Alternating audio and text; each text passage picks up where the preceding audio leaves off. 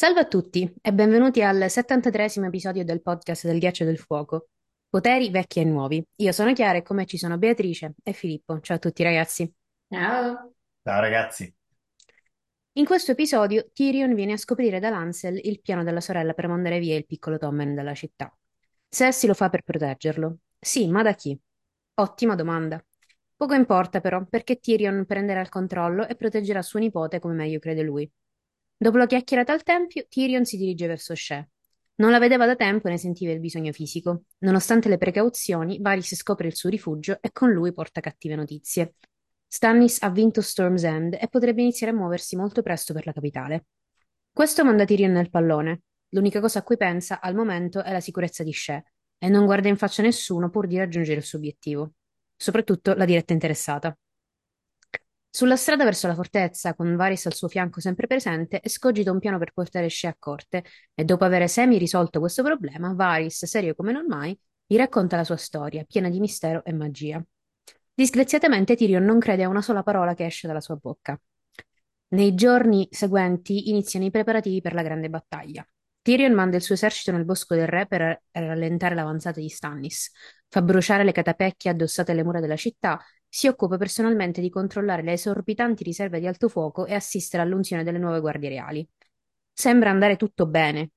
Winterfell è caduta e Balon Greyjoy, il nuovo re, propone un'alleanza, propone un'alleanza con i Lannister. Traditori vengono scoperti in città, eccetera, eccetera. Perché allora è terrorizzato Tyrion? Chissà perché. Spoiler warning, parleremo di tutto e tutti, Game of Thrones, House of the Dragon, i cinque libri canonici, potenzialmente i capitoli inediti di The Winds of Winter, il mondo Ghiaccio del Fuoco, Fire and Blood, anche Negg, eccetera, siete avvisati. Avvisiamo inoltre che tendiamo a non usare la traduzione italiana comune, le traduzioni saranno prevalentemente nostre. Allora, piccolo appunto sul capitolo precedente, che era una cosa che mi sono dimenticata e mi è venuta in mente tipo subito dopo che abbiamo finito di registrare. Quando Sansa cavalca al fianco di Joffrey durante la processione di ritorno, Tyrion nota che indossa una retina per capelli fatta di moonstones, pietre di luna.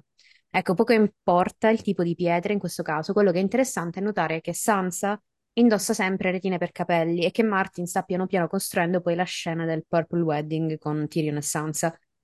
Si farà in questo capitolo poi riferimento a delle strane sostanze che i maestri mischiano per gli antidolorifici, eccetera. Più avanti vedremo in che contesto viene usato. Nella rilettura ovviamente è bello notare certi dettagli perché poi ti rendi conto che la storia è già costruita dall'inizio. In ogni caso, siamo all'11 agosto del 299, che è più un- passato più di un mese dalla rivolta del pane in eh, Tyrion 9. Nel frattempo sono successe tantissime cose fuori dalla capitale che Tyrion quasi fa fatica a star lo- e Tyrion fa fatica a star loro dietro. Ci mettiamo ben due POV a ricostruire cosa accade nel resto di Westeros e farci un'idea sugli altri schieramenti. Rimanendo da Prodo del Re con Tyrion e continuando a concentrarci sulla città, la situazione rispetto alle scorse volte non è cambiata. Siamo sempre fermi a una città stremata, silenziosa e fredda, ora a maggior ragione con un prepotente coprifuoco imposto dall'alto. Le domande che uno si pone a inizio capitolo in realtà sono molteplici, a prescindere dall'ambiente in cui veniamo immersi durante la chiacchierata tra Tyrion e Lancel. Come avrà reagito la città alla risposta della corona post-rivolta? Cosa c'è da aspettarsi per le strade? Come sta la gente? Sono tutti interrogativi leciti e soprattutto importanti perché la reazione della città potrebbe rivelarsi fatale per il regime o riservare delle sorprese positive. Ecco, nessuno che abbia letto il libro o conosce il pensiero della gente sui Lannister si aspetterebbe mai la seconda.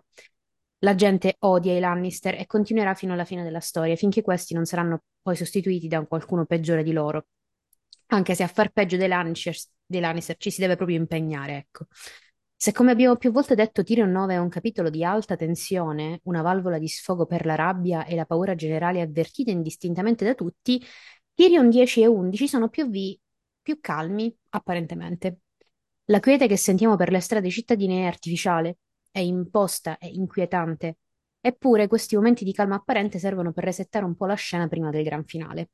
Gran finale che si avverte sempre più vicino e soffocante. In Tyrion 10 si ricostruiscono le basi di tensione per tutti i prossimi avvenimenti. Siamo proprio al limite delle acque nere. In Tyrion 11 ne vediamo già gli albori con alcune mosse preventive di Tyrion. Quello che succede in breve è il setup finale, il mettere insieme gli ultimi pezzi nella scacchiera prima delle battute verso lo scaccomatto. Possiamo definirli capitoli ponte verso il climax del libro? Assolutamente sì, per quanto siano pieni zeppi di spunti, informazioni, azioni e reazioni, storie e scoperte, sembrano tra virgolette vuoti rispetto agli altri POV pieni di azione delle scorse volte. Detto questo, però, riconosciamo che sono in assoluto necessari perché aggiungono contesto e dettagli al grande schema delle cose. Altri fatti che distinguono i POV dai precedenti, in particolare Tyrion 10, sono le tematiche. Stiamo parlando di capitoli emotivi, intimi e personali che riguardano il Tyrion uomo, il Tyrion ragazzo con enormi traumi non risolti e sempre in agguato. Ed è importante e fondamentale avere questi momenti a questa altezza della storia perché con le acque nere verrà dato un taglio alla parte sentimentale ed emotiva di Tyrion, per poi riprendere con forza, con la forza di mille soli, praticamente dopo l'inizio di Storm of Swords, con, cui, eh, con lui spogliati tutti i titoli eccetto quello di figlio di Tywin ed erede, e suo erede morale. In precedenza Martin aveva allontanato di proposito, quindi Tyrion e Shae, da qualche POV, um, um, per farli poi tornare come, in questo capitolo come uno tsunami nella seconda parte della storia, più, intes- più intensi che mai nelle loro parole, nelle loro azioni, nei loro sentimenti, o almeno così percepiamo da parte di Tyrion. Shae è tutt'altra pasta. Si propone di nuovo la storia di Tisha, così come si torna indietro anche con Varys e la sua storia personale. Purtroppo però Tyrion è sordo alla seconda perché troppo avvolto nel suo cieco egoismo Lannister è preoccupato per il più imminente futuro che per le conseguenze che si potrebbero avere magari nei mesi o anni a venire. Le due parti che si possono riconoscere all'interno del capitolo non sono ben distinte. In che senso? Nel senso che sì riconosciamo quando finisce una e inizia l'altra, ma si mescolano insieme come se coesistessero senza disturbarsi a vicenda. La, coesi- la convivenza e la convergenza dei mondi di Varys e Shea è in atto sin dall'inizio. Quindi per il lettore è normale che questi due esistano assieme nel mondo di Tyrion, quasi di conf- privi quasi di confini o limiti ben definiti. Il giovane Lannister avverte in qualche modo la stessa cosa. Non divide i due mondi, anche se vorrebbe, rimane vulnerabile per tutto il POV, emotivamente parlando. Le intimidazioni che Tyrion avverte sono riversate tutte sulle, pers- sulle persone involontariamente a lui più vicine, la sua amata e il suo più grande alleato, tra virgolette, alleato al momento.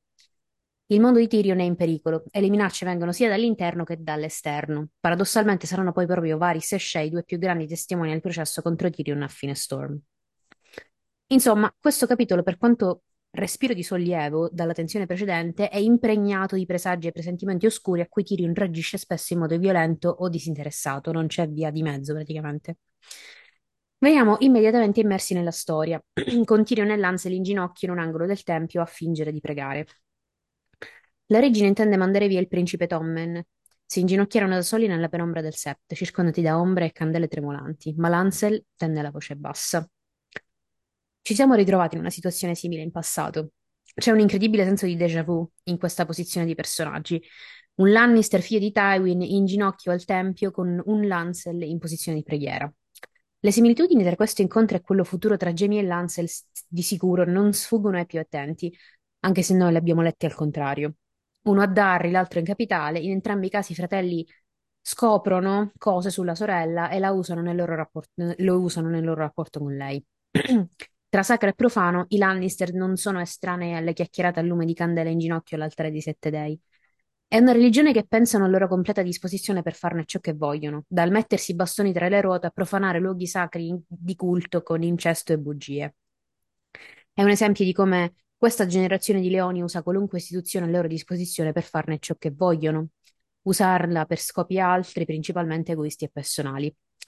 Lo scorso capitolo siamo venuti a sapere che Cersei usa la scusa del tempio per complottare coi Kettleblack. Nei suoi capitoli poi userà il trucchetto del, versis- del versista popolana per mm, andare da Jamie la notte della veglia funebre di Tywin. Infine l'abbiamo vista completamente sabotare la struttura della fede perché è paranoica e incompetente. Ora Tyrion usa la scusa della preghiera per spiare su Cersei e prendere il controllo del- di una delle poche buone azioni della sorella inimicandosi ancora di più le guardie reali, Boros Blount in primis, e inasprendo ancora di più il suo rapporto con la regina reggente. Come se non fossero già al limite, però va bene. Infine, apprendiamo, eh, apprendiamo in Tyrion 11 che ha messo al posto del precedente Alto Septon una sua creatura che usa per divulgare propaganda anti-Stannis. Forse un po' troppo tardi per avere qualche tipo di effetto, però vabbè, ok. Quello che ci interessa dalla discussione, a parte tutte le implicazioni terze del caso, sono due cose. Ancora una volta l'abuso di Lancel da parte di tutti i cugini più grandi e potenti di lui. E poi la seconda, che è quella più importante e fondamentale, la questione della protezione di Tommen e, e poi come questa azione giocherà un ruolo in futuro. Sul primo punto nulla di nuovo da dire. se non che Lancel è per l'ennesima volta l'agnello sacrificale della silenziosa guerra per il controllo tra Tyrion e Cersei. Una corte spaccata e una famiglia in continua lotta intestina. Il povero Lancel non sa più come districarsi la situazione, eppure comunque chiede una ricompensa.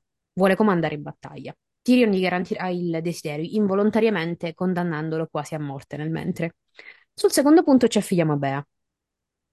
Sì, eh, parliamo appunto del principale evento politico di questo capitolo, che è il conflitto sotterraneo tra Tyrion e Cersei per il controllo dell'erede al trono, cioè Tommen. Eh, quando viene a sapere da Lancel che la sorella intende far portare in, in segreto il bambino a Rosby per metterlo al sicuro in vista dell'attacco della capitale eh, da parte di Stannis, eh, Tyrion, pur riconoscendo la sensatezza della decisione di Cersei, decide di mettere in atto una prova di forza per far vedere chi comanda. Qua stava parlando con Bronn. Vuoi che il bambino venga riportato indietro, così? No, voglio che venga portato al castello. Portare fuori il bambino dalla città era una delle migliori idee di sua sorella, aveva stabilito Tyrion. A Rosby, Tommen sarebbe stato al sicuro dalla folla e tenerlo separato da suo fratello rendeva inoltre le cose più difficili per Stannis. Anche se avesse preso a prado del re e giustiziato Geoffrey, avrebbe avuto comunque un, pre- un pretendente al trono Lannister da affrontare. Lord Giles è troppo malato per scappare, troppo codardo per combattere. Comanderà il suo castellano ad aprire i cancelli. Una volta dentro le mura, Bywater dovrà espellere la guarnigione e tenere lì Tommen al sicuro. Chiedigli se gli piace come suona Lord Bywater. Eh, qui Tyrion mm, non intende mettere a rischio la vita di Tommen, quantomeno non volontariamente, eh, perché sappiamo che nei confronti di Tommen Tyrion prova del sincero affetto, l'abbiamo visto in Sansa 1 Clash of Kings, il capitolo del torneo. All'arrivo di Tyrion in capitale, eh, c'è stata proprio una scena in cui si vede che zio e nipote si vogliono bene e diceva, eh, Tommen spronò il suo pony e galoppò a capofitto attraverso il cortile gridando di gioia. E poi la risata ansimante di Tommen echeggiò sulle mura mentre Tyrion gli dava una pacca sul pettorale. Quindi comunque ehm, sicuramente ci tiene a Tommen come anche non vuole che veda degli assassini perché comunque è un bambino dolce, insomma, cerca di, di prenderselo a cuore a suo modo. E vediamo insomma che anche Tyrion si preoccupa della sicurezza di Tommen perché manda Bywater anziché Bronn a prenderlo in carico perché è troppo rischioso affidarlo a dei mercenari. Infatti pensa, non mi fido d'Arti mio nipote. Se fosse successo qualcosa a Geoffrey, la pretesa Lannister al trono di spade sarebbe pesata sulle giovani spalle di Tommen. Le cappe dorate di Ser Jacelyn avrebbero difeso il bambino, i mercenari di Bronn erano più propensi a venderlo ai suoi nemici. Quindi Tyrion decide di portare avanti lo stesso piano di Cersei, che ha valutato essere saggio sia per la protezione del bambino sia per la fazione Lannister in generale, però sostituendo gli uomini della sorella con i suoi, per mettere in chiaro che è lui ad avere il controllo dell'erede e che la regina reggente non può fare quel che le pare piace senza consultare la mano del re. Insomma, è la solita gara chi ce l'ha più lungo che Tyrion porta avanti con Cersei da quando è arrivato in capitale. In questo caso inutile e decisamente evitabile, considerato che il piano di Cersei, che pure, certo, possiamo dire è poco saggia nel non collaborare con i fratelli su qualcosa su cui sarebbero stati d'accordo, eh, comunque il piano di Cersei non è mirato contro Tyrion, quanto piuttosto soltanto alla sicurezza di Tommen. E questo è chiaro soprattutto per il lettore, perché rileggendo questo passaggio alla luce di Efis for Croce, la profezia di Maggie che sappiamo, le azioni di Cersei appaiono in questa istanza non tanto motivate da un mero desiderio di osteggiare Tyrion o di rivendicare per sé una posizione di maggior potere, quanto piuttosto proprio dal tentativo di mettere al riparo il suo ultimogenito dal destino di morte che è stato profetizzato. Quindi nient'altro che una genuina preoccupazione per la sopravvivenza del bambino e nient'altro potrebbe mai spingere Cersei a, si dice, scurirgli i capelli e dire a tutti che è il figlio di un cavaliere errante, quindi rinunciando non soltanto a mostrare il suo status di reale, ma addirittura rinunciando al suo aspetto Lannister, che insomma, per un Lannister. Eh, Tyrion però della profezia non sa nulla, quindi interpreta male il piano di Cersei, intendendolo sostanzialmente come mh, solamente una mossa nel gioco di potere che è in corso tra di loro, e per questo reagisce. E questa contromossa, che Tyrion sembra decidere abbastanza alla leggera, causerà invece una grossa escalation che vedremo nel prossimo capitolo, perché a Cersei mh, comprensibilmente appare come una grave minaccia alla vita dei suoi figli, appunto. Eh, Joffrey nel scorso capitolo e Tommen in questo capitolo, insomma, e cosa che la spingerà, e lo vedremo appunto in Tyrion 12, a prendere ostaggio alla Yaya credendo che sia Shay, cioè che, che sia la prostituta che ha una relazione con Tyrion. E questo a sua volta spingerà Tyrion a minacciare Tommen, proprio nel peggiore dei modi, confermando i sospetti che Cersei ha sempre avuto. Eh, infatti, Tyrion deciderà proprio di eh, comportarsi come il mostro che Cersei crede sia e, e le dice: Qualunque cosa accada a lei, accadrà anche a Tommen, incluso i pestaggi e gli stupri. Se crede che sia un tale mostro, mi calerò nella parte per lei.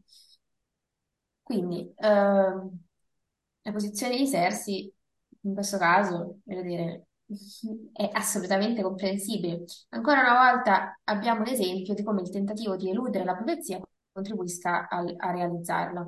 Attraverso questi momenti di reciproca incomprensione, Cersei e Tyrion contribuiscono a trasformare quest'ultimo nel Valonqar tanto temuto e quindi poi non ci sarà molto da stupirsi se alla morte di Joffrey i sospetti ricadranno inevitabilmente su di lui. Poi, eh, qui in questo passaggio abbiamo anche l'ennesima dimostrazione di come Tyrion, davvero Lannister, tratti come pezze da piedi i nobili della corte, cosa che dicevamo anche già nello scorso episodio, eh, che invece dovrebbe tenersi cari, ma mm, insomma eh, è piuttosto miope su questo. In questo caso si parla del povero Lord Giles Rosby, che per il semplice fatto di aver messo a disposizione il castello su ordine della regina reggente, che tra l'altro pure lei è Lannister, e poi come avrebbe potuto non farlo, o perché mai avrebbe dovuto rifiutarsi. Vabbè, solo per questo si vede togliere il titolo. Infatti Tyrion vuole dare il, il titolo di Lord di Rosby a Bywater. Il nuovo Lord cosa dovrebbe farne del vecchio? Quello che gli pare, basta che si ricordi di dargli da mangiare. Non voglio che muoia. Quindi questa miope indifferenza con cui Tyrion considera la sorte del povero Lord Rosby, che trasuda snobismo proprio tipico Lannister, e per chiunque sia estraneo alla famiglia, che quindi viene ritenuto un povero idiota, indegno di qualunque considerazione, è la stessa che vediamo poi anche nella Cersei di Episode Cross, d'altronde Tywin insegna, sono tutti figli di Tywin. E infatti l'errore che fanno è lo stesso ed è quello che spiegherà Tito Corto a Sansa, cioè non tenere in conto che anche i pezzi piccoli possono creare problemi grossi se vengono offesi e vessati. Ehm, cito da Alain 1 Fistful Crows. Nel gioco del trono anche i pezzi più umili possono avere volontà propria. A volte si rifiutano di compiere le mosse che hai pianificato per loro. Tienilo bene a mente, Alain, è una lezione che Cersei Lannister deve ancora imparare, e, e non solo lei. Quindi Giles Rosby è stato ripetutamente offeso, ehm, prima qui e poi lo sarà in A of Swords quando viene fatto sgomberare dalle sue varie stanze nella Kitchen Keep per essere sostituito appunto da Tyrion. E, vabbè, è una mh, cosa che viene ordinata da Tywin, ma comunque lui si vede sostituire da Tyrion. Senza contare che ha visto Tyrion prendere a pugni Joffrey al ritorno alla Fortezza Rossa dopo la rivolta del pane, oltre ad averlo visto qui mettere in pericolo Tommen. Va da sé quindi che eh, nel processo contro Tyrion il fatto che Giles Rosby testimoni per l'accusa raccontando di aver visto Tyrion riempire il calice nuziale è ampiamente prevedibile, cioè eh, perché mai dovrebbe comportarsi diversamente. Tutte cose che sono assolutamente prevedibili, quindi non stupiamoci se poi Tyrion viene condannato a morte così, senza... Vabbè. Comunque, alla fine della fiera, Tyrion accende delle candele per sé e suo fratello Jaime. Per quest'ultimo al guerriero, mentre per lui l'accende allo straniero, in modo molto, molto melodrammatico. Poteva accenderla alla vecchia per chiedere saggezza, ma no, accendiamola allo straniero, perché lui si, si vede come il portatore di morte. E comunque ci sta, ecco, alla vigilia di una battaglia che dovrà combatterle per la prima volta completamente da solo, senza spade di suo padre e suo fratello, sicuramente un po' di paura ce l'ha. Quindi si sente un po' più vicino alla morte che mai. La stessa notte, mentre aspetta che Bronn lo scorti fino al bordello di Cetaia, scrive una lettera per Sir Baywater con le indicazioni per la missione Rosby. Tutte da ignorare perché le vere info gliele avrebbe comunicate Bronn a parole. Chiedigli se gli piace il suono di Lord Bywater. Lord Bron suonerebbe meglio. Potrei occuparmi io del ragazzo per te. Lo farò ballare sulle mie ginocchia e gli canterò le canzoni della ninna nanna se c'è di mezzo una posizione signorile. Lord Bron? Lord Bron, ok. Che si occupa di un bambino non suo per il titolo di Lord. Un bastardo con nome di Lannister. Ok, nulla da aggiungere qua, proprio completa la situazione. Comunque un altro pezzettino interessante da aggiungere poi con la- alla- con- nella conversazione con Bron è questo qua. Se Joffrey subisse una disgrazia, le pretese dei Lannister al trono di spade poggerebbe su tutta sulle giovani spalle di Tommen. Che è la pretesa Lannister addirittura, cioè non, si- non ci si prova nemmeno a dire Baratheon. Il vero è che comunque sono i suoi pensieri e nessuno li può correggere. Ma anche Bronn fa questo errore chiedendo se Tommen è veramente un Lannister data la sua natura docile e calma. A ogni modo, Tyrion e Bronn escono dalla fortezza per dirigersi verso Chataia, le uniche, uniche anime in giro per la città deserta e desolata, silenziosa per il suo odio per Tyr- nel suo odio per Tyrion Lannister. Il concilio aveva esteso il coprifuoco. Sarebbe stata una condanna a morte scendere in strada dopo il suono delle campane al calare del sole. La misura aveva riportato un certo grado di pace da Prod del re e aveva ridotto il numero di cadaveri trovati nei vicoli di mattina. Ma Varys disse che il popolo lo malediceva per questo. Dovrebbero ringraziare di avere fiato per, mal- per maledirmi. Un paio di, eh, un paio di cappe dorate li affrontarono mentre si dirigevano verso Coppersmith Wind, ma quando capirono chi avevano sfidato chiesero il perdono del primo cavaliere e li salutarono. Bronn si diresse a sud verso la porta del fango e i due si separarono. Cosa succede in questo passaggio? Potremmo dire che accade la solita cosa, cioè che Tyrion non si rende assolutamente conto della violenza imposta sulla città casa- causata da lui stesso e del fatto che si sta dimostrando involontariamente il mostro che molti pensano che sia. La pena di morte come punizione per la violazione del coprifuoco è tipo solo in caso di bomba atomica. Ma vabbè, eccoci qua. Con lui che nel suo immenso privilegio fa esattamente quello che non dovrebbe, cioè uscire di nascosto per andare a zonzo e farsi i fatti suoi. Il che è un problema su più fronti. Uno, per quanto possa sentirsi da solo e al sicuro da occhi indiscreti, qualcuno che lo segue c'è sempre. Fortuna che è Varys e non sono altri. Tyrion, pur di raggiungere il suo amore, se ne frega completamente delle leggi, dimostrando ancora una volta come queste non valgono per i Lannister perché loro sono al di sopra di tutto e tutti. Punto numero due. Le cappe dorate che lo beccano sono dalla parte del popolo.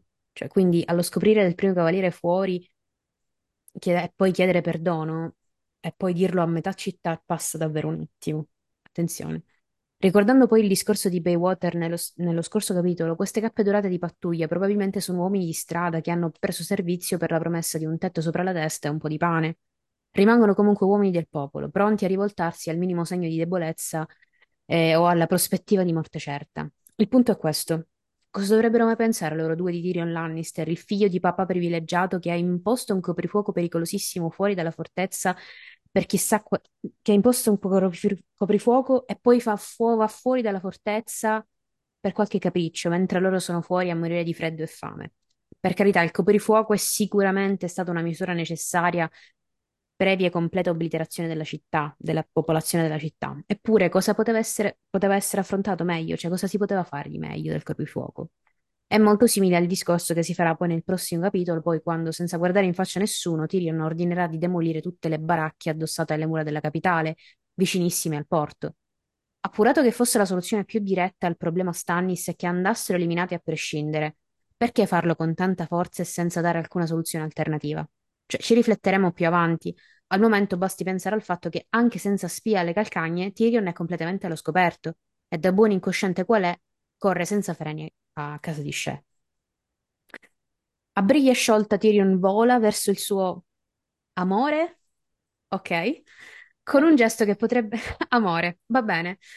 Con un gesto che potrebbe essere tranquillamente er- interpretato come romantico. O almeno questo è quello che pensa Tyrion, che corre verso il Ecco, posto che ecco, pensa, cioè che lui corre verso il posto che lui pensa sia il suo personale paradiso terrestre, il luogo dove esatto. poter spegnere il cervello, godersi la sua fantasia e per una volta tornare a essere il giovane ragazzo senza pensieri di pochi mesi fa. Il cervello lo spegne di sicuro. Sì, assolutamente, guarda. Cioè, proprio fa c'è un switch off.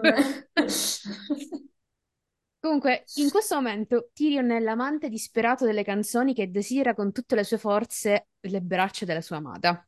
A coronare il tutto c'è anche una canzone di sottofondo, giusto per lasciare che l'immagine romantica impregni la scena, prima di essere totalmente distrutta dalla gelosia del piccolo Lannister e delle sue paranoie. Ancora una volta Tyrion rimane al di fuori, proprio al limite della vita delle canzoni, nel senso che non riesce mai a viverle appieno, non riesce mai a goderne i frutti e i benefici. Qualunque cosa associata alle canzoni per Tyrion è un problema. Per lui, mh, pre- che, che lui prende pr- praticamente molte cose sul personale, specialmente se si tratta della sua vita privata e sentimentale, strettamente poi collegata al suo essere più intimo. Un piccolo Tywin, se proprio vogliamo dirla tutta, ecco, lui non reagisce bene alle canzoni. Ora, mo lo vediamo. Per darvi un esempio di quello che ho appena detto, se vi ricordate, durante una delle due o tre visite al bordello di Ciataia, Tyrion sente delle canzoni cantate nelle varie stanze dello stabilimento, ma non riesce a riconoscerne le parole, né è sicura di, chi- di chiedere o curiosare. Come detto prima, lui rimane al limite di questo mondo fantastico, delle grandi gesta cavalleresche e dell'amor cortese. Per lui nulla di tutto ciò è vero, disilluso com'è dalla vita e dalle persone che lo circondano, che avrebbero dovuto amarlo ovviamente e proteggerlo. Sempre dietro le quinte, sempre secondo a tutti, Tyrion sviluppa un leggero astio verso le canzoni e chi le canta, e anche e soprattutto chi le ascolta e chi le apprezza. L'unica che davvero gli sta a cuore è Seasons of My Love, che poi si applica a tutte le donne della sua vita, che sono Tisha, Shae, Sansa, Cersei e forse più tardi anche Daenerys, chi lo È una, sa. can- è una canzone per tutte le stagioni. Eh, voglia. Seasons of My Love, bellissimo. Mua. Va bene. Yeah. I vetri a forma di diamante delle finestre della sala lunga brillavano di luce gialla e si sentiva un uomo che cantava. Libanese scrollò le spalle, il cantante grasso. Il suono cresceva mentre lui camminava nella- dalla stalla alla casa. Tyrion non aveva mai amato i cantanti e, e questo gli piaceva ancora meno del solito.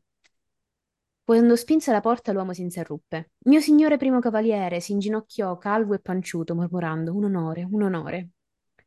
Simon, lingua d'argento, è l'elemento fuori luogo che disturba la sua fantasia. Tyrion è palesemente disturbato dalla presenza del menestrello, in primis perché questo dovrebbe essere il suo momento con Shea, l'incontro dopo settimane di assenza. Lui dovrebbe essere il protagonista e l'uomo al centro delle attenzioni della ragazza. Secondo, perché si rende conto che è stato scoperto. Non è più una missione segreta, non è più l'anonimo nano, è il primo cavaliere del re in tutta la sua potenza. In realtà è la terza persona che lo scopre quella notte, ma Tyrion dei primi due non si accorge praticamente. Tyrion ha ragione su Simon. Effettivamente in futuro lui verrà a chiedere qualcosa in cambio del suo silenzio, ma ci penserà dopo. Al momento l'unica cosa a cui si appiglia Tyrion per tenere a bada la sua palese gelosia è l'aspetto fisico di Simon, tozzo, tondo, poco attraente. Si fissa su questo per convincersi dell'assenza di competizione con lui per Shea. E anche perché Tyrion di solito appoggia proprio la, appigli, si appiglia proprio, si appoggia l'aspetto fisico per denigrare chi non gli va a genio, così come molti fanno con lui. Il giovane Lannister ha appreso questo trucchetto e lo usa per neutralizzare qualsiasi minaccia nella, alla sua fantasia con Shea. Shea si presenta con una veste di seta viola legata in vita da un pezzo di stoffa d'argento, che sono tipici colori regali, o almeno sono r- colori nobili. Ancora una volta, an- eh, una volta andato via Simon, loro due salgono poi in camera da letto dove Shea tenta in qualche modo di dissuadere Tyrion dall'uccidere il menestrello.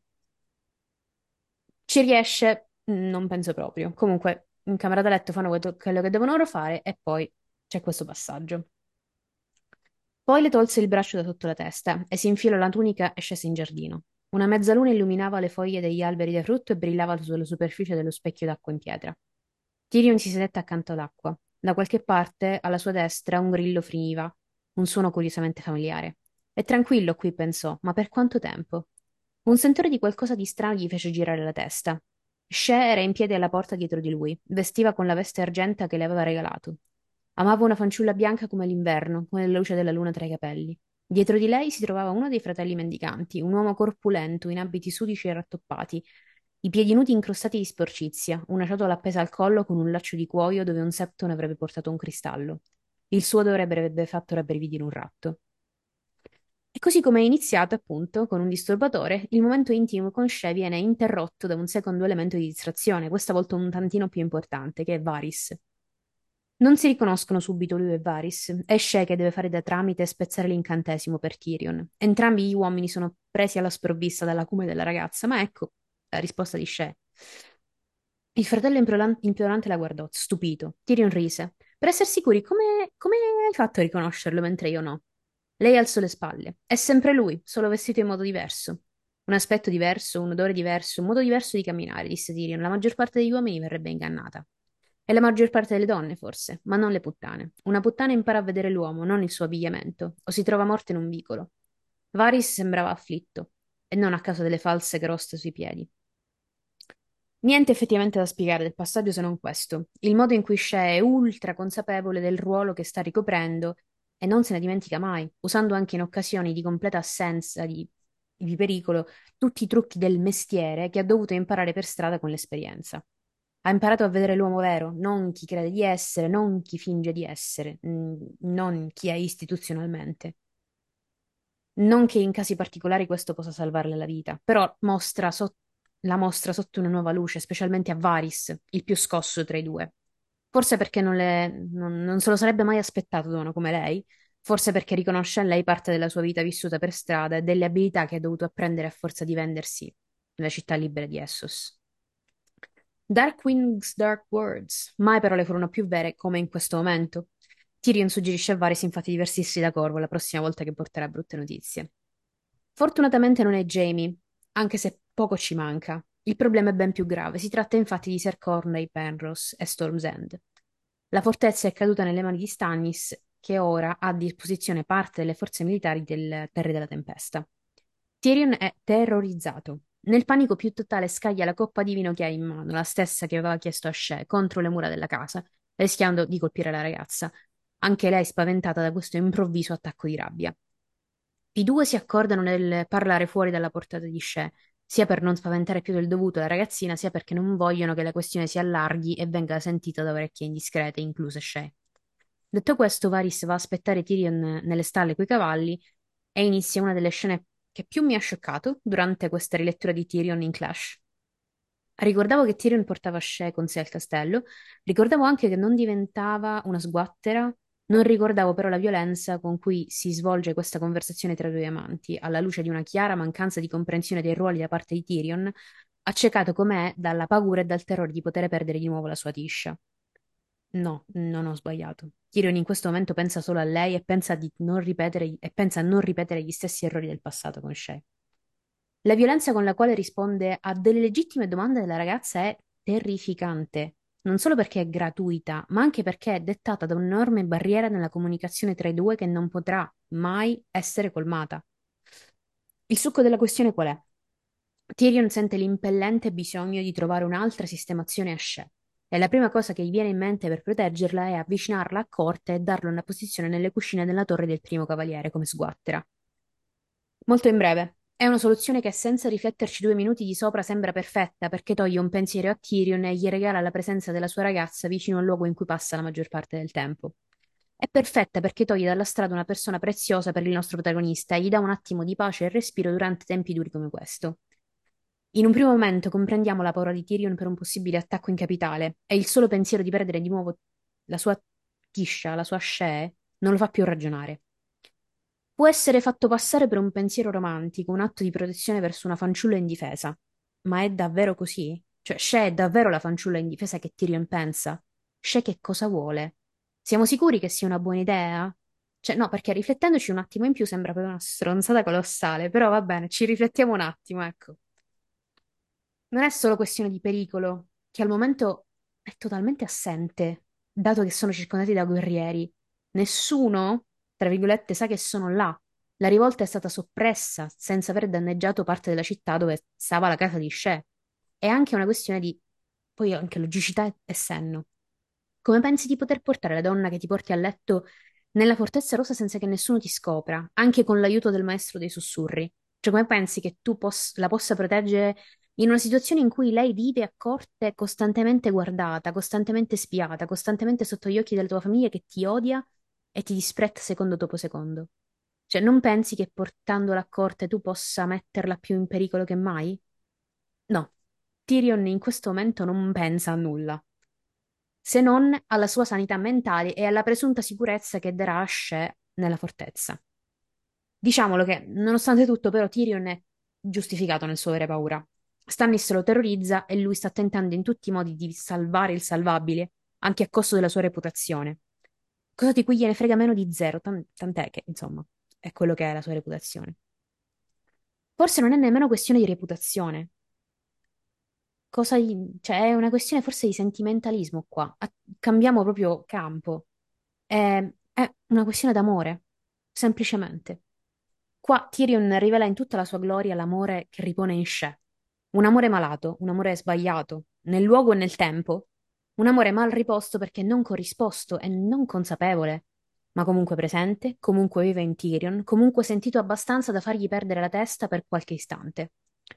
Inutile dire che queste sono tutte pippe mentali del giovane Lannister. Per Sce tutto il pensiero è alieno, cioè, e lo dimostra delle domande, come detto, più che legittime. Perché non dovrebbe essere al sicuro nella villa? Cioè, ha un esercito. Quale attacco potrebbe esserci? Tutto potrebbe essere respinto. Tyrion risponde: Sono mercenari. Al primo segnale di attacco potrebbero arrendersi. Si fida poco. Così come non si fida delle mura solide della casa. Un'altra di volte potrebbe finire come l'Alto Septon, o peggio, come Lollis.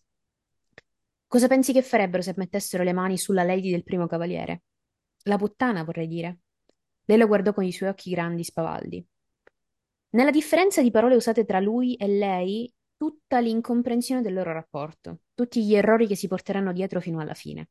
Lei è estremamente consapevole, eh, della posizione, della posizione che ha. Lui è dimenti- dimentica, proprio non, non- non ne ha idea in questo momento, anche se nei suoi pochi minuti di lucidità riesce a riconoscerla per quello che è, una sex worker che ha ingaggiato per una performance, un'attrice che gioca a essere la sua fidanzata. Questi momenti di lucidità sono pochi e si fanno sempre più rari tem- con l'andare del tempo. Tyrion si è perdutamente innamorato, anche se quest'amore per lei lo distrugge e se ne vergogna. Il problema dove sta? Sta nel fatto che Shay non capisce, giustamente, perché si dovrebbe spostare e rinunciare a, una- a delle obiettive comodità per far piacere al lord di turno. Quello che sa lei è che il suo cliente più ricco e potente al momento non sta usando tutta la sua forza e tutto il suo potere per risolvere una situazione perché c'è di mezzo la sorella, perché c'è di mezzo il padre, perché lontani nei campi di battaglia ci sono Stannis e il giovane lupo che si scannano a colpi di spade. E questo esaspera Tyrion. Sono incomprensioni insormontabili che portano a un punto di ebollizione tale da scatenare violenza nel giovane Lannister. Diciamo che la conversazione va più o meno così. Posso diventare la tua lady se lo desideri. Il non detto è, se questo ti fa felice, fa parte della performance e comunque mantengo il mio status di concubina, sicura nei miei averi. Tyrion dice no, e il non detto è, mi vergogno del mio amore, del, del mio amore per te. Shay dice, se è per la regina, puoi ucciderla. Vabbè, qua Bea ci ricorda misoginia interiorizzata a palate, però va bene così, va bene così. Tyrion risponde no, sarebbe Kingslaying. Ultime parole famose. In più ci sarebbero poi mio padre e mio fratello che mi verrebbero a cercare con le spade sguainate. Sce, ma gli altri non ti fanno paura. Tyrion, il non detto è se solo sapessi. Contro di loro poi dice c'è l'esercito di mio padre e non soltanto io e il nano. Al che Sce cerca di sedurlo. Purtroppo però nel momento sbagliato. Tyrion non capisce come lei non capisca la gravità della situazione. Purtroppo però Tyrion non aveva pagato Sce per comprendere tutte le questioni statali cui era dentro, né i problemi familiari che si portava dietro, o almeno non in situazioni come questa. E se Tyrion viaggia su binari ormai completamente diversi, binari su cui amore e sceneggiato ormai si confondono, Sce continua a fare il suo lavoro, pensando che possa risolvere la situazione di chiara tensione. Quando le propone, tra parentesi, impone di lasciare questa casa per le cucine di corte, Sce, come detto sopra, pensa che sia per soddisfare poi una fantasia sessuale nascosta anche. Certo, potrebbe anche stare mentendo, ma è tipo il suo mestiere, ecco. Mentire e dare piacere agli uomini, poco importa come o perché. Smettila. Il modo in cui si comportava gli ricordava Dancy, che aveva cercato in tutti i modi di vincere la sua scommessa. Le tirò via la mano per impedirle di fare altri dispetti. Non è il momento di fare giochi di letto, Sce. Potrebbe essere in gioco la tua vita. Il suo sorriso era sparito. Se ho scontentato il mio signore non l'ho fatto apposta, solo che... Non potreste darmi altre guardie? Tyrion eh, tirò un profondo sospiro. Ricorda quanto è giovane, si disse. Shay preferirebbe stare lontana dalle cucine. Era il luogo in cui suo padre la violentava. Tyrion questo non l'aveva mai sentito e come noi due domande se le fa. Però ecco, poco importa se Shay mente o meno, qua l'importante è che lei non vuole. Questo a Tyrion non interessa. Perché non puoi tenermi nella torre? Metà dei signori di corte tengono delle scalde a letto. Mi è stato espressamente vietato di portarti a corte, da quello stupido di tuo padre. Scemise il broncio. Sei abbastanza grande da tenerti tutte le puttane che vuoi. Ti prende per un ragazzo sbarbatello? Cosa potrebbe mai fare? Sculacciarti? Le diede uno schiaffo, non forte, ma abbastanza forte. Maledetta, disse, che tu sia maledetta, non prendermi mai in giro, non tu. Per un momento Shay non parlò. L'unico suono era quello del grillo che finiva. Chiedo scusa, mio signore, disse alla fine con voce pesante e legnosa. Non ho mai voluto essere impudente. E io non volevo colpire te. Che gli dei siano buoni, mi sto trasformando in Sersi? È una mossa sbagliata. Da parte di entrambi, Shay. Tu non capisci. Non è tanto l'ignoranza di Shay sulle questioni di corte, né tantomeno l'epiteto dato al padre, ma quanto l'insulto percepito nel reputarlo un ragazzino non in grado di affrontare le conseguenze delle sue azioni con il padre. Un colpo troppo basso, che è andato a colpirlo nel vivo. L'errore di Shekwa è stato, anche solo per un attimo, considerarlo quasi suo pari. C'è da dire però che è sempre stata sfacciata la ragazza, e questa era una delle caratteristiche che più piacevano a Tyrion, e non si era mai limitata nei suoi giudizi. Il limite appunto è che Tyrion, secondo lui, si è spinta oltre a parlare del suo rapporto con Tywin e della sua poca mascolinità. Altra cosa da dire è che spessissimo ti- è Tyrion a dimenticare i ruoli a cui lui stesso, che lui stesso ha imposto all'inizio, così come l'enorme divario di potere che lo squilibrio tra i due. La reazione di Tyrion non ha giustificazione alcuna. È una violenza dettata dall'emotività che poteva benissimo essere evitata.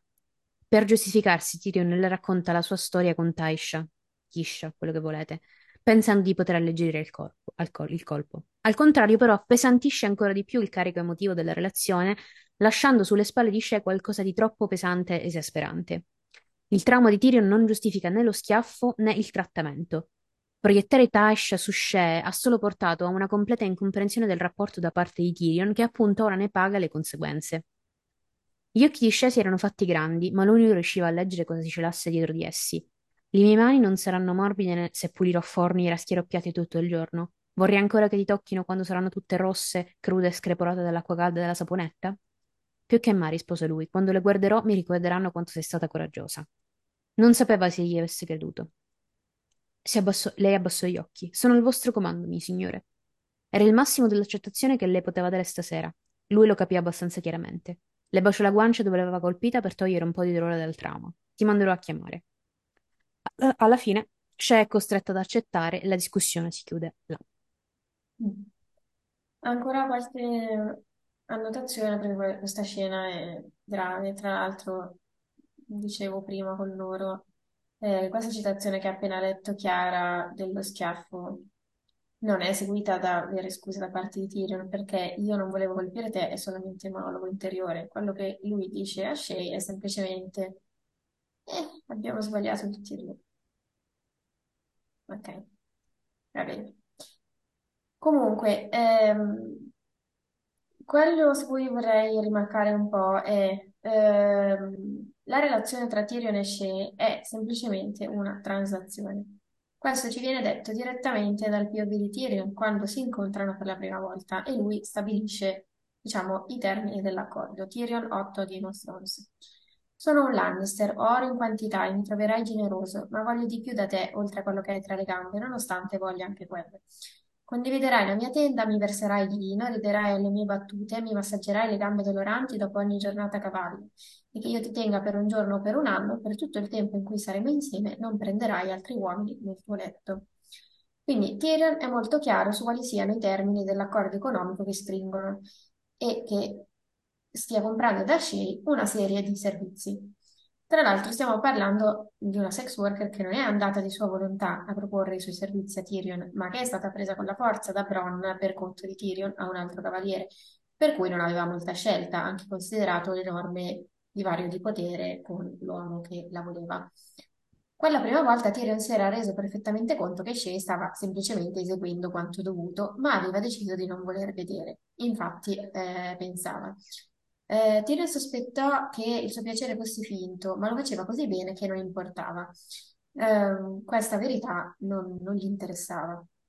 E con il passare del tempo, questa consapevolezza che inizialmente aveva, pur chiudendola in un, in un angolino della mente, viene gradualmente a perdersi man mano che Tyrion si illude che la finzione che si è costruito con le sue mani sia realtà, cioè che la ragazza lo ami e che lui ami lei.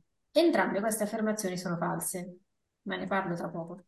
Quindi eh, vediamo cosa accade in questo capitolo dalla prospettiva di Shea e su questo ci viene appunto in soccorso la rilettura, perché spesso alla prima lettura si fatica a vedere la cosa in modo oggettivo, tanto veniamo immersi nel punto di vista di Tyrion e nella sua prospettiva distorta della relazione.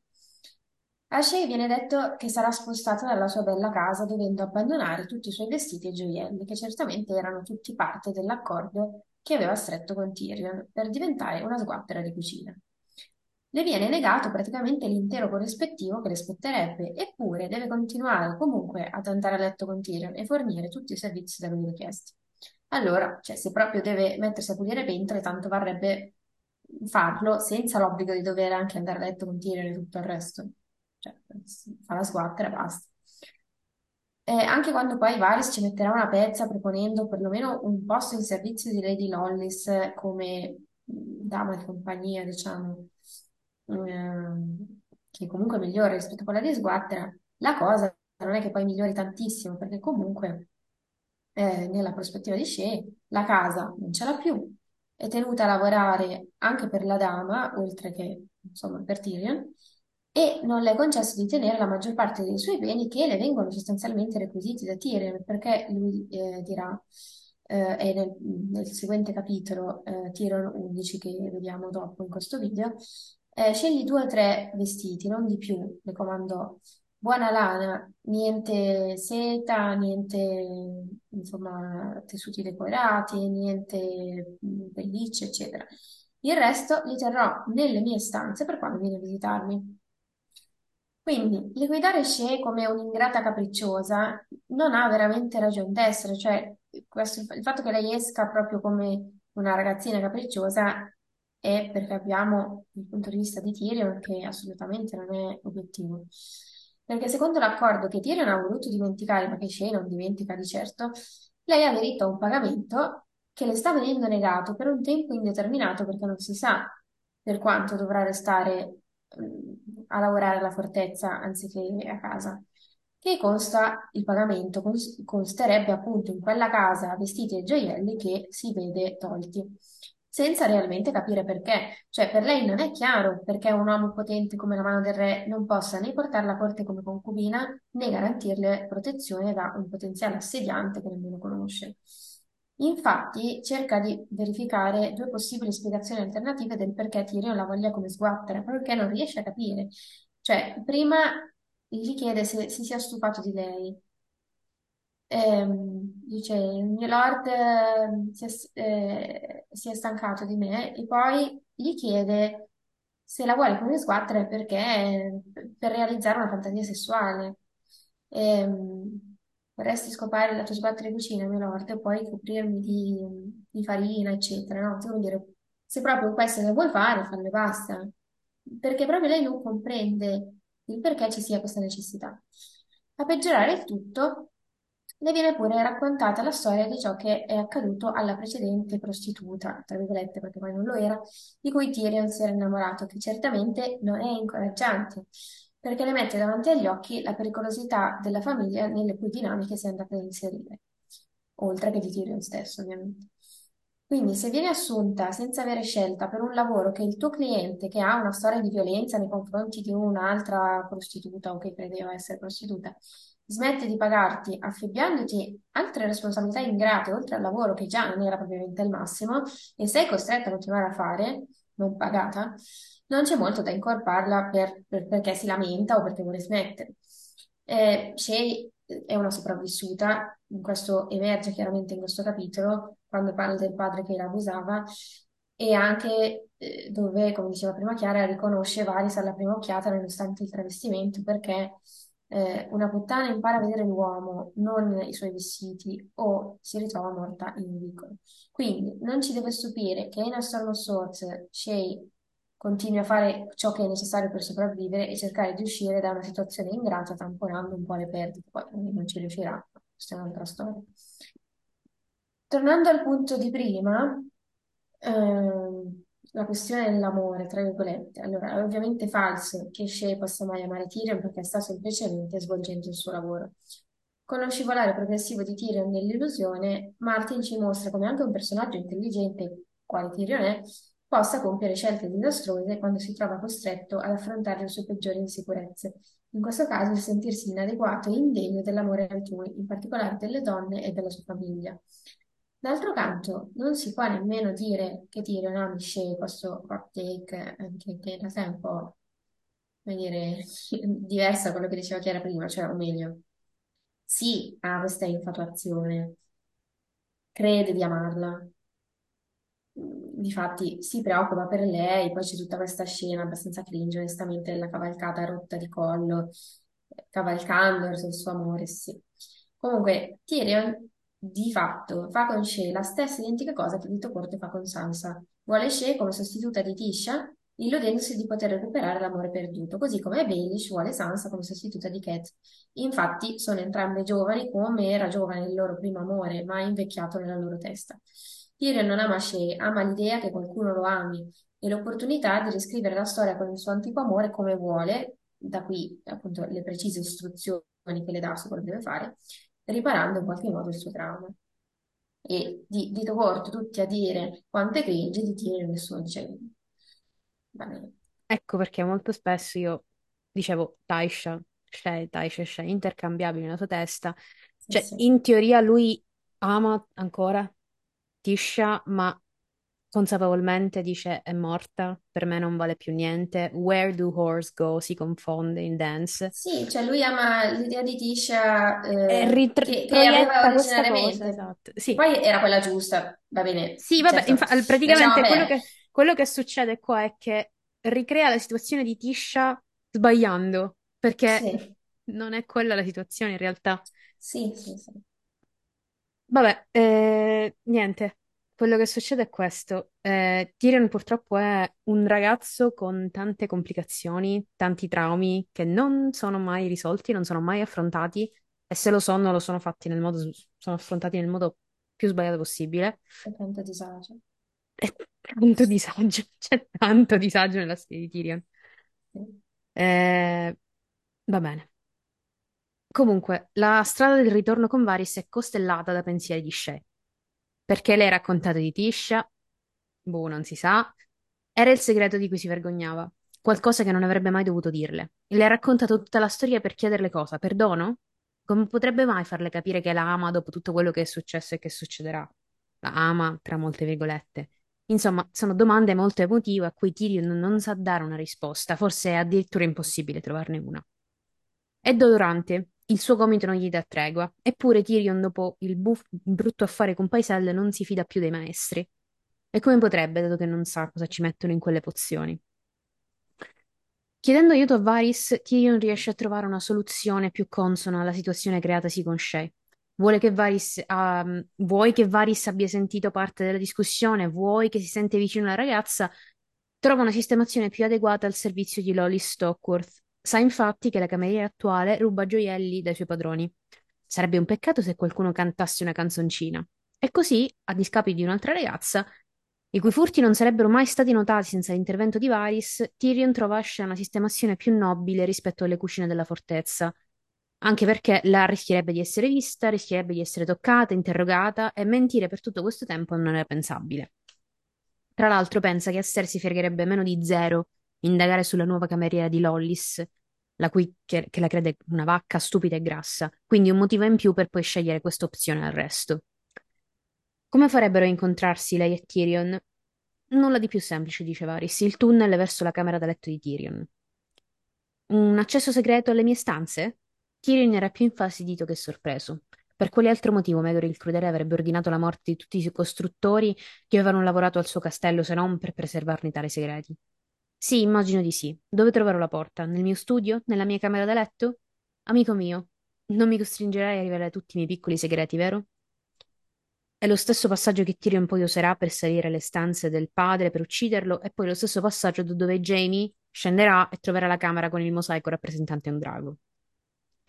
Solo quando hanno sistemato Shae si parla poi del famoso elefante nella stanza, che è la morte di Sir Conry Penrose.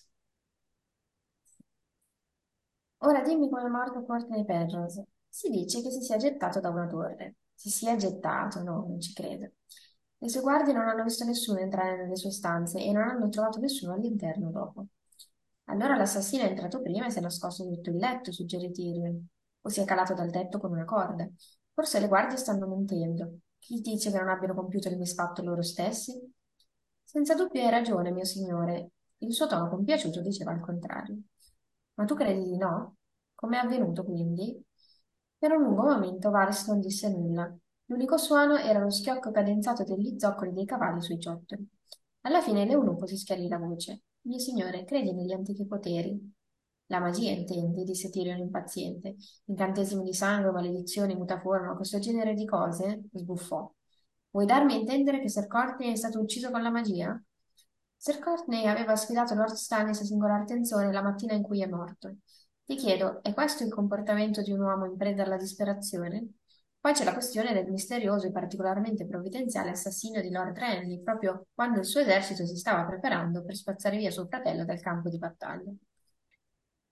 Sappiamo da Davos 2 che Sir Courtney è stato effettivamente assassinato da uno Shadow Baby di Melisandre che Davos viene ordinato di far entrare nel castello la sera stessa del giorno in cui Penrose aveva appunto proposto il duello a Stannis tramite eh, un tunnel sotterraneo acquatico, viste appunto le, le sue abilità eh, di contrabbandiere.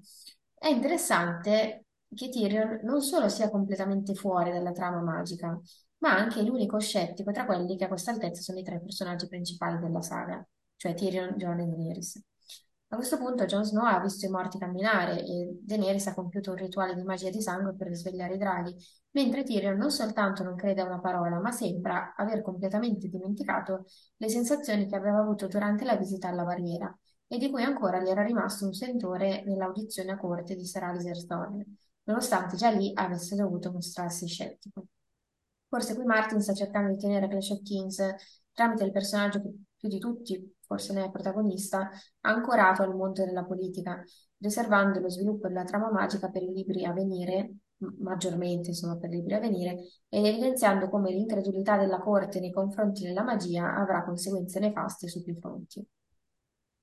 Comunque, giusto per spiegare un po' com'era, com'è, com'è che ora abbiamo così tante informazioni su Stannis. Quando prima sapevamo a stento chi fosse, dove. Le spie di Varys erano tutte nei campi di Renly. Ora che il giovane Baratheon era morto, e l'ho fatto convenientemente sotto le mura di Capotempesta alla vigilia della battaglia contro suo fratello, le spie a piedi possono fornire dettagliate informazioni sui movimenti di Stannis e le sue intenzioni.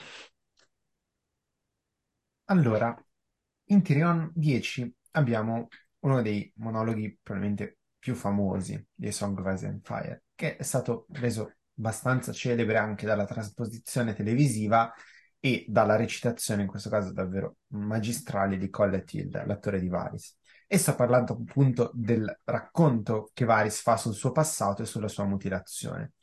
Allora, prima leggiamolo tutto e poi commentiamolo un poco per quello che si può fare. Mio lord, una volta mi hai chiesto come venni mutilato. Mi ricordo, disse Tyrion, non ne hai voluto parlare. Ne vorrei ora, ma questa pausa fu più lunga della precedente, e quando Varys parlò ancora, la sua voce era in qualche modo differente. Ero un orfano, apprendista in una compagnia itinerante di guitti. Il nostro padrone possedeva una piccola grassa cocca e noi navigavamo su e giù per il mare stretto, esibendoci in tutte le città libere e di quando in quando a vecchie città e a Prato del Re. Un giorno, a Mir, un certo uomo venne alla nostra buffonata. Dopo l'esibizione, fece un'offerta per me che il mio padrone trovò troppo allettante per poter rifiutare. Ero terrorizzato. Temevo che l'uomo volesse usarmi nella maniera in cui avevo sentito certi uomini usavano i ragazzini, ma in verità l'unica parte di me di cui aveva bisogno era la mia virilità. Mi diede una pozione che mi rese incapace di muovermi e di parlare, ma non fece nulla per attenuare i miei sensi. Con una lunga lama d'uncino mi tagliò radici e stelo, cantilenando nel mentre. Lo vidi bruciare le mie parti maschili su un braciere. Le fiamme divennero blu e io sentii una voce rispondere alla sua chiamata, per quanto io non abbia capito le parole che disse. I guitti erano salpati quando ebbe finito con me. Una volta che avevo servito al suo scopo, l'uomo non aveva altro interesse in me. Così mi mise fuori dalla porta. Gli chiesi che cosa dovessi fare allora, e lui rispose che si aspettava che morissi. A suo dispregio, decisi di vivere. Chiesi la carità, rubai e vendetti le parti del mio corpo che ancora mi rimanevano. Presto divenni un ladro bravo tanto quanto gli altri, Amir. E quando fui più grande, imparai che spesso il contenuto delle lettere di un uomo vale di più del contenuto della sua borsa. E tuttavia, io sogno ancora di quella notte, mio lord. Non dello stregone, non della sua lama, neppure della mia virilità che si rinsecchisce mentre brucia. Sogno della voce. Era un dio? Un demone? Il trucco di qualche prestigiatore? Non saprei dirtelo, e io conosco tutti i trucchi. Quello che so dire per certo è che lui chiamò e qualcosa rispose. E da allora ho odiato la magia e tutti quelli che la praticano. Se Lord Stannis è uno di loro, ho intenzione di vederlo morto. Quando ebbe finito, cavalcarono per un po' in silenzio. Infine Tyrion disse: Una storia straziante, mi dispiace. L'eunuco sospirò. Sei dispiaciuto, ma non mi credi. No, mio lord, non c'è bisogno di scusarsi. Ero drogato e in agonia ed è stato veramente molto tempo fa al di là del mare. Non ci sono dubbi che io abbia sognato quella voce. Me lo sono ripetuto un migliaio di volte. Io credo in spade d'acciaio, in monete d'oro e nell'arguzia degli uomini, disse Tyrion. E credo che una volta ci siano stati draghi. Ho visto i loro teschi, dopo tutto. Speriamo che siano la cosa peggiore che tu possa mai vedere, mio lord. Monologo da brividi, davvero, soprattutto perché per una volta vediamo Varys davvero, non il ragno tessitore di approdo del re. Pensare che qui l'eunuco stia mentendo ancora una volta sarebbe irragionevole, perché in questo caso non ha alcun vantaggio a farlo, anzi si dimostra vulnerabile a Tyrion, svelando un aspetto della sua identità sinistro e malinconico che è lontanissimo dall'atteggiamento affettato e lezioso che esibisce sempre in pubblico Varys. Per quanto questo monologo crei un retroterra fondamentale per il personaggio di Tyrion, insieme al monologo, al racconto di Illyrio in A Dance with Dragons, non si può aggiungere in realtà molto di più a quello che l'eunuco stesso racconta, nemmeno sul sacrificio di sangue che è al centro della storia.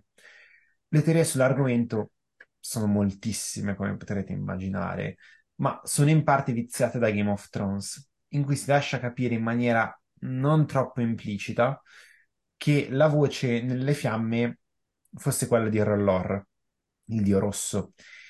Eh, questo perché viene ripreso l'argomento con quella sacerdotessa rossa che ad un certo punto entra in contatto con, con Daenerys Amirin. E si suggerisce che nella serie TV funziona anche, per l'amor di Dio, che la voce potrebbe aver pronunciato una parola che tutti conosciamo benissimo, cioè Dracaris, perché è l'ultima cosa che sente Varys. Va bene, per la serie TV funziona, ma non per i libri. Il racconto di Varys nei libri lascia maggiori dubbi. Le fiamme diventano blu, un colore che non è mai associato al dio rosso né al suo culto, ma che ricorda più che altro gli occhi freddi degli estranei. Però anche questo sembra molto improbabile, perché anche qui sono fioccate eh, teorie e teorie per cui, ah, ok, se le fiamme sono blu, allora è Bran o Bloodraven che sta parlando a Varys, come se Bran o Bloodraven parlassero attraverso il fuoco. Ma va benissimo così, non va bene, ma va benissimo. Ora, la verità è che non è possibile, per quello che sappiamo al momento, ricondurre il rituale di sangue ad un culto in particolare. Il sacrificio ha tratti troppo generali per essere ricondotto ad una specifica divinità, ed in fondo è meglio così, perché Varys non deve odiare questa o quella divinità, deve odiare la magia in sé e odia la magia in sé, banalmente perché gli fa paura e perché è una cosa che non può controllare. Ripeto, non c'è molto altro da dire, lascio la parola a voi e anche nei commenti poi. Indipendentemente da come Sir Courtney sia morto, disse Varys, è morto, il castello caduto. Stannis è libero di riprendere la marcia. Sia come sia, le implicazioni politiche sono decisamente gravi.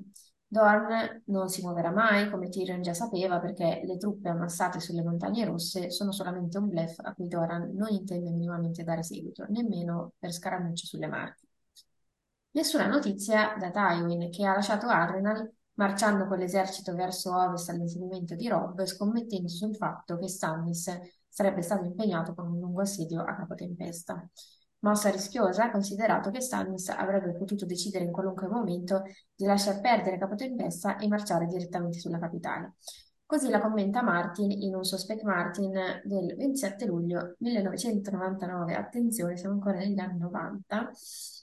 Vabbè. Capo Tempesta è un castello davvero formidabile e avrebbe dovuto essere in grado di reggere molto più a lungo, come fece durante la ribellione di Robert quando Stannis era dentro anziché fuori. Ed entrambi Tyrion e Tywin sapevano che Stannis era un comandante metodico piuttosto che audace, e quindi sarebbe stato improbabile che lasciasse una fortezza nemica non presa dietro di lui. C'era anche l'aspetto psicologico, come Stannis eh, stesso spiega a Davos. Non poteva rischiare di farsi vedere come qualcuno che ha subito una sconfitta, tra virgolette, anche se minore. La marcia verso ovest di Lord Tywin è stata un enorme rischio, certo che sì. È per questo che è rimasto ad Arenal così a lungo, sperando di spingere Robb ad attaccarlo, o Stannis ad impegnarsi contro approdo del re. Nessuno dei suoi nemici però aveva intenzione di dargli questo vantaggio, al che ha deciso per una scommessa ben calcolata. Quindi torniamo al capitolo. Eh, il pensiero di Tyrion è questo. Se Lord Tywin è riuscito ad attraversare la Forca Rossa, non me ne è ancora giunta voce. Se non si sbriga, potrebbe rimanere intrappolato tra i suoi nemici. La foglia degli Oakart e l'albero dei Rowan sono stati visti a nord del Mander. Anzi, no, questo è forse quello che gli dice Varys. In retrospettiva, comunque, Martin sta cercando di far pensare al lettore che la cavalleria Lannister sia troppo lontana per riuscire a correre in soccorso della capitale, facendo però in modo che alla fine risulti abbastanza vicino ad arrivare al momento giusto.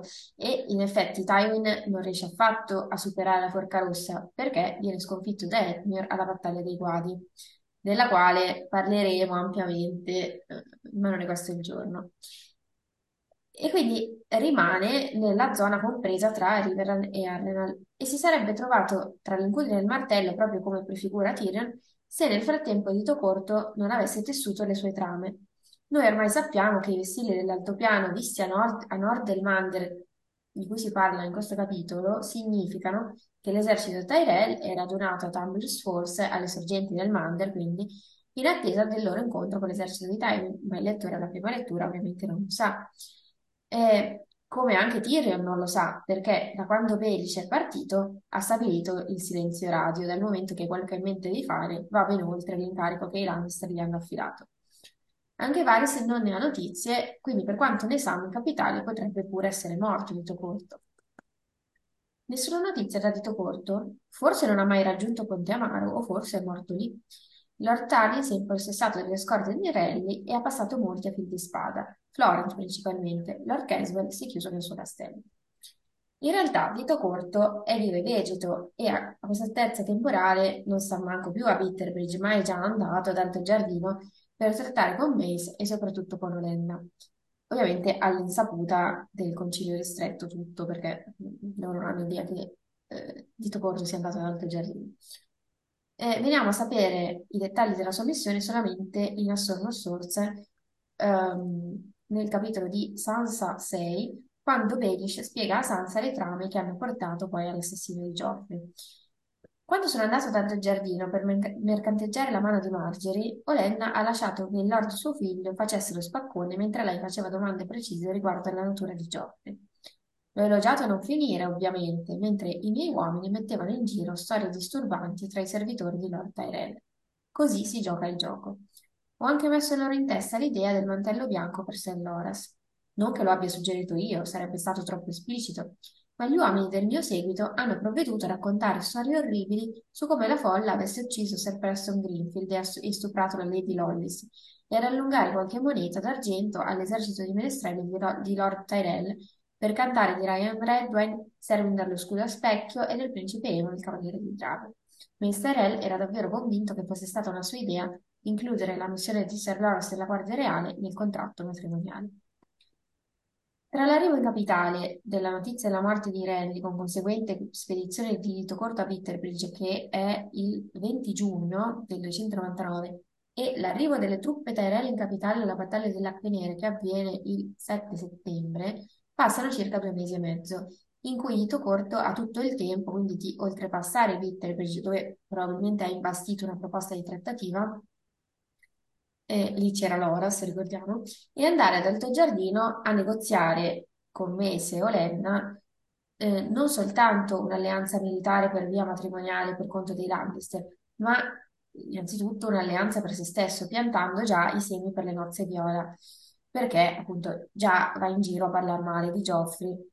E sempre in questo passaggio dice eh, la vecchia capì anche qualcos'altro. Suo figlio era determinato a fare di Marjorie una regina e per questo aveva bisogno di un re, ma non aveva bisogno di Joffrey.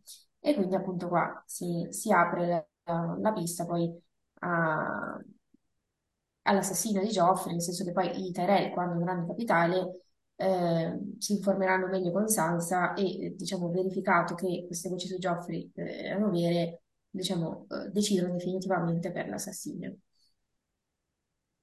Bene, cioè Tito Corto mm, no, al bacio qua. Non, Mhm. non gli fa più sapere niente, potrebbe essere morto, eppure, eppure. Amore. Allora, poco da dire sul finale di capitolo. Dolce amara è poi la consapevolezza di Tyrion che si ritrova solo e isolato contro uno dei generali più temibili di tutta Westeros, a capo di un esercito non indifferente e con un- una città che letteralmente lo odia. Il Demon Monkey contro l'enorme ombra che Stannis proietta sulla capitale che ogni giorno si fa sempre più nera e nitida. Capotempesta è caduto e Stannis sta arrivando con armi e acciaio e solo gli dei sanno quali poteri oscuri. E i cittadini buoni non hanno Jaime a proteggerli, né Robert, né Renly, né Rhaegar, né il loro prezioso cavaliere di fiori. Solo io, colui che odiano. Rise di nuovo. Il nano, il consigliere malvagio, il piccolo demone scimmia contorto. Io sono tutto quello che si frappone fra loro e il caos. Il fatto è comunque, volente o nolente, Tyrion dovrà venire a patti con la magia, anche perché inconsapevolmente ne sta sfruttando il potenziale con l'alto fuoco contro Stannis. Ironia vorrà che Stannis per la battaglia si presenterà senza Melisandre, mentre Tyrion userà la magia dell'alto fuoco per disintegrare la rimanente flotta Baratheon. L'uomo scettico e ateo che ha usato la magia per vincere contro il fratello va a scontrarsi col nemico ad armi pari. Il nano non credente la ma- eh, sceglie la magia per battere la fonte del suo terrore più grande. La politica prima o poi dovrà affrontare la questione magia. Per Tyrion evidentemente ora non è il momento, anche se i campanelli d'allarme sono molteplici. Pun intended con i campanelli e le campane. Varys ora ne è più consapevole che mai. Cersei, verremmo a sapere che è più influenzata dalla magia che il resto di loro. Jaime ha sogni profetici un giorno sì e l'altro pure, cioè l'unico Lannister ancora in denial è lui. Passiamo però a Tyrion 11. Siamo dall'11 agosto passiamo poi al 22. Nel frattempo il finimondo accade tra Westeros ed Essos. Al nord c'è Winterfell caduta in mano a Theon Greyjoy. Ritroviamo Theon Greyjoy, finalmente mm, diciamo qualcosa su Theon Greyjoy. Menzionato. Menzionato! Oddio i Greyjoy! Eh, ciao Giando, nostro Patreon. Balon Greyjoy si è dichiarato re. La situazione delle Riverland senza robe è più tesa che mai, c'è la battaglia della Forca Rossa. Eh, Roose Bolton prende Arnal e Daenerys, dall'altra parte del mondo, affronta la prova della Casa degli Eterni. Chi- così, giusto per ricordarvi che c'è anche Daenerys dall'altra parte. La guerra sta andando avanti, anche se noi, attraverso gli occhi di Tyrion, ci siamo concentrati soltanto su Stannis e i conflitti intestini tra i fratelli Lannister. Tyrion 11 fa parte della coppia di capitoli ponte che accompagnano alle Acque Nere ed è proprio qui che poi si inizia a preparare per il grande evento, ci si inizia a preparare per il grande evento con le mosse da parte di Tyrion al di là delle rapide nere. C'è tensione nell'aria, l'odio per il primo cavaliere non ha, non ha fatto che aumentare giorno dopo giorno e non vi sono notizie né da sud né dai fiumi che possano in qualche modo tranquillizzare Tyrion. Gli equipaggiamenti bellici sono quasi pronti, mancano gli ultimi dettagli e l'alto fuoco abbonda come non mai nelle camere degli alchimisti.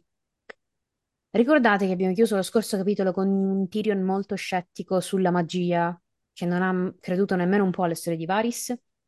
Eccolo qua di nuovo alle prese con gli alchimisti che si chiedono se per caso abbia visto qualche drago in giro. Per poco non gli ride in faccia, però ecco, i dra- di draghi ne ha sentiti parlare, purtroppo sono tutti morti. Per Tyrion la magia è qualcosa di passato, una meraviglia da studiare e guardare da lontano e a cui non pensare nel presente. Troppa distrazione nella vita reale. Ancora una volta però l'ironia di Martin non perdona, perché Tyrion 11 è il capitolo che segue a ruota la Casa degli Eterni, che è il POV forse più magico e misterioso della saga, dove è raccontato tutto su tutti e su cui il fandom dopo vent'anni ancora specula e analizza. Vent'anni, segnatevelo. Da una, da una- da una parte abbiamo la magia più pura, dall'altra la politica più spietata, perché questo quello tra- uno tra i capitoli più politici di Tyrion a questa altezza della storia. È un gioco, è il gioco di troni proprio distillato, il capitolo perfetto per fare da setup a una delle battaglie più belle poi descritte nella saga. Disperazione poi è una delle parole con cui si può descrivere il POV. Molte delle azioni dei personaggi presenti sono guidate da essa, specialmente quelle del nostro protagonista. Solo è isolato, vulnerabile fisicamente che emotivamente, terrorizzato e strategicamente in svantaggio, forse, è un miracolo che poi Tyrion non si spezzi sotto la pressione sulle sue spalle. Alla fine, però, è qua per questo, per proteggere la città a ogni costo senza pensare ai pericoli interni o esterni che siano. Perché ovviamente non solo sono pericoli tipo Stannis, ma c'è anche il pericolo Cersei, della sua famiglia, che è stranamente assente Cersei da questi POV, poi la vedremo tornare in tutta la sua potenza il prossimo. Prima di iniziare il POV, una brevissima riflessione. Perché iniziare a mischiare magia e politica già da ora e non aspettare un po'?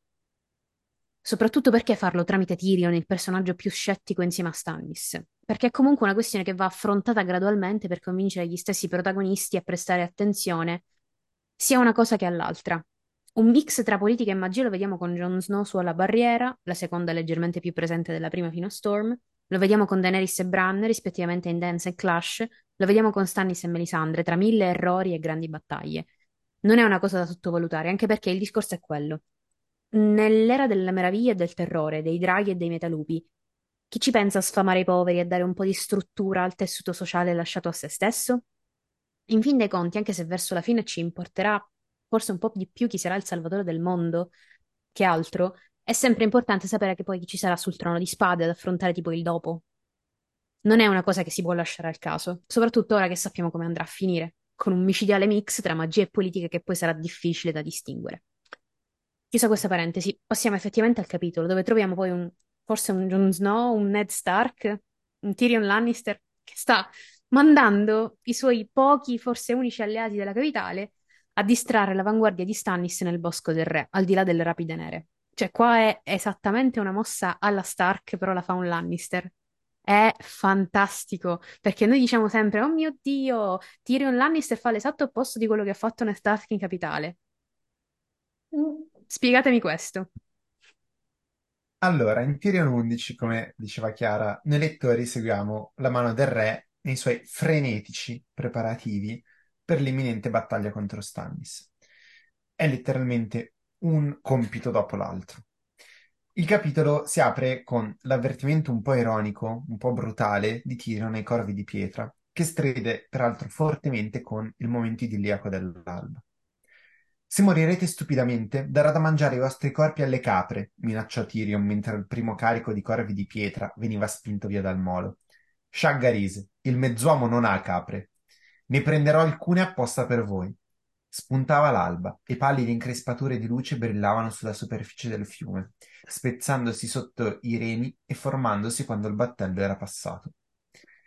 Il primo incarico della giornata è appunto inviare i clan delle montagne rimanenti nella foresta del re a compiere azioni di disturbo contro l'esercito di Stannis. Gli uomini bruciati di Dimmet sono già partiti, seguiti dalle orecchie nere, dai fratelli della luna e oggi dai corvi di pietra. L'incarico è semplice: evitare lo scontro diretto, colpire di notte gli accampamenti, razziare le vettovaglie, tendere agguati agli esploratori e impiccarli e così via. Insomma, l'obiettivo è rallentare l'esercito di terra di Stannis, demoralizzarlo e privarlo del supporto logistico fondamentale per la vittoria. E per farlo non basta in fondo che mettere in pratica le, tat- di- le tattiche di guerriglia in cui i clan della montagne sono senza dubbio dei maestri. Come realizza immediatamente dopo, però, lo diceva Chiara, ora anche lui è senza una guardia personale e sui mercenari di Bronn non si può fare affidamento. Sentì una strana morsa alla bocca dello stomaco non appena Shagga scomparve nella nebbia del mattino. Si sarebbe sentito nudo senza i suoi uomini dei clan. Aveva ancora i mercenari di Bronn, vicini agli 800 oramai, ma la loro fedeltà era notoriamente fragile. Tyrion aveva fatto quel che poteva per comprare la loro costante fedeltà, promettendo a Bronn e a una dozzina dei suoi uomini migliori terre e cavallierati quando la battaglia sarebbe stata vinta. Si erano ubriacati con il suo vino, avevano riso alle sue battute e si erano chiamati l'un l'altro Ser fino a sganasciarsi. Tutti tranne Bronn, che aveva soltanto sorriso col suo insolente cupo sorriso e poi aveva detto uccideranno per quel cavalierato, ma non pensare neanche per un attimo che moriranno per esso. Tyrion non si era fatto quell'illusione. Anche sulla guardia cittadina in realtà non si può fare troppo affidamento e gli uomini fedeli ai Lannister sono comunque pochi. Le cappe dorate erano un'arma quantomeno dubbia. 6.000 uomini nella guardia cittadina, grazie a Cersei, ma solo loro, ma solo su di un quarto di loro si poteva fare affidamento. Ci sono pochi traditori fatti e finiti, ma ce ne sono, e anche il tuo ragno non li ha trovati tutti, lo aveva avvertito Bywater. Ma ci sono centinaia più verdi dell'erba di primavera, uomini che si sono uniti per pane e birra e sicurezza. Nessun uomo vuole sembrare codardo di fronte ai suoi camerati, per cui combatteranno abbastanza coraggiosamente all'inizio, quando sarà tutto un corni da guerra e vessilli sventolanti. Ma se la battaglia sembrerà andare male, andranno in rotta, e andranno in rotta male. Il primo uomo che getta la lancia e corre via ne avrà un altro migliaio alle calcagna. Certo, c'erano uomini stagionati nella guardia cittadina, il nucleo che aveva ricevuto i mantelli dorati da Robert, non da Cersei. Eppure anche così una sentinella non è un vero soldato, amava ripetere Lord Tywin. Cavalieri, scudieri e armigeri, Tyrion non ne aveva più di 300. Ben presto avrebbe dovuto mettere alla prova un altro dei detti di suo padre. Un uomo sulle mura vale come dieci al di sotto. Allora, se facciamo due conti, capiamo subito le preoccupazioni di Tyrion. Allora, 800 mercenari, 1500 cappe dorate e 300 fra cavalieri e armigeri fanno 2600 uomini. E se aggiungiamo anche le cappe dorate su cui non si può fare più di tanto affidamento, non sono neanche 7000 uomini, anche perché 300 cappe dorate le dobbiamo togliere perché le hanno mandate con dito corto. Chi come noi rilegge il capitolo, lo diceva anche Chiara, sa bene che Tyrion ha un asso nella manica che può ribaltare le sorti della battaglia, ma chi invece alla prima lettura considera a buon diritto la situazione disperata. Stannis ha più di 20.000 uomini, gran parte dei quali sono cavalieri e soldati esperti. Mentre rientra in città, Tyrion adocchia le strutture fatiscenti che, come naturale, sono cresciute a ridosso delle mura cittadine. Baracche di pescatori, bettole, magazzini, bancarelle di mercanti, birrerie, bordelli della peggior specie. L'unica cosa da fare per evitare di lasciare all'esercito di Stannis un vantaggio durante l'assedio è distruggere tutto. Il problema è che Tyrion non può affidare questo compito a nessun altro se non a Bronn e ai suoi mercenari, con tutto quello che questo comporta. Chiamò Bronn al suo fianco. Raduna un centinaio di uomini e brucia tutto quello che vedi fra l'acqua e le mura della città. Ondeggiò le sue dita tozze, indicando tutto lo squallore di fronte a sé. Non voglio più niente in piedi dopo, capito? Il mercenario dai capelli neri voltò il capo, considerando l'incarico quelli che hanno tutta questa roba non gli piacerà molto. Non ho mai pensato che lo avrebbero fatto. E così sia, avranno un motivo in più per maledire il crudele demone scimmia. Alcuni potrebbero combattere. Fa che perdano. Che cosa facciamo con quelli che vivono qui? Date loro un tempo ragionevole per togliere tutti i loro beni, e poi spostateli da qui. Vedete di non uccidere nessuno di loro, non sono il nemico. E basta stupri, tieni i tuoi uomini nei ranghi, maledizione. Sono mercenari, non Septon, disse Bronn. Tra un po' mi dirai che li vuoi sobri. Eh, non farebbe male. Tyrion, Tyrion, eh, sembra che ci obblighi a ripeterci sul suo conto ad ogni capitolo, ad ogni momento, tutti. Qui si vede bene come il giovane Lannister, in fondo, non raramente fa la scelta sbagliata nel governo e nella difesa della città. Quello che sbaglia puntualmente è il come lo fa. Sgomberare il campo in vista di un assedio è necessario ed inevitabile, ma farlo fare da mercenari ubriachi e violenti è tutt'altra storia. È vero, non ha più le, eh, le cappe rosse, anche perché, stupido com'è, pur di toglierle a Cersei, si è perso altri cento uomini che erano fedeli ai Lannister. Ma perché comunque non affidare il compito agli armigeri fedeli ai Lannister o alle cappe dorate della guardia cittadina? senza dubbio avrebbero adottato modi meno brutali nel condurre l'incarico e Tyrion non avrebbe aggiunto altro odio oltre a quello che già c'è. L'imperatore Caligola amava ripetere che mi odino, purché mi temano. Che mi odino, purché tutto sia fatto nella maniera in cui dico, potrebbe dirlo invece Tyrion. Sembra quasi che ormai si compiaccia di essere quella scimmietta demoniaca e perversa che tutti pensano lui sia. Mm, Sì, ma poi una compensazione a questi, cioè nel senso, al di là del modo brutale, ma è ovvio che se a uno gli bruci la casa, una certa compensazione gliela devi dare, anche perché sono alla fame. E cosa Esatto, fanno? esatto, esatto. No, no, no, No, no, no, no, no. No. Che state dicendo? Per favore. Cioè, proprio eresia qua. Comunque Vabbè, sì, d'altronde questa plebaglia, esatto, dobbiamo dico, proprio preoccuparci di loro, vabbè. eh, per favore. Eh. Poveracci. Che schifo i poveri. Esatto, sì. Ieri Fa- penso Manca, manca che poco. schifo e poveri. Sì, sì. Manca poco. Cioè, comunque, Tyrion si compiace perché ha corrotto il significato della famosa frase detta a Jon.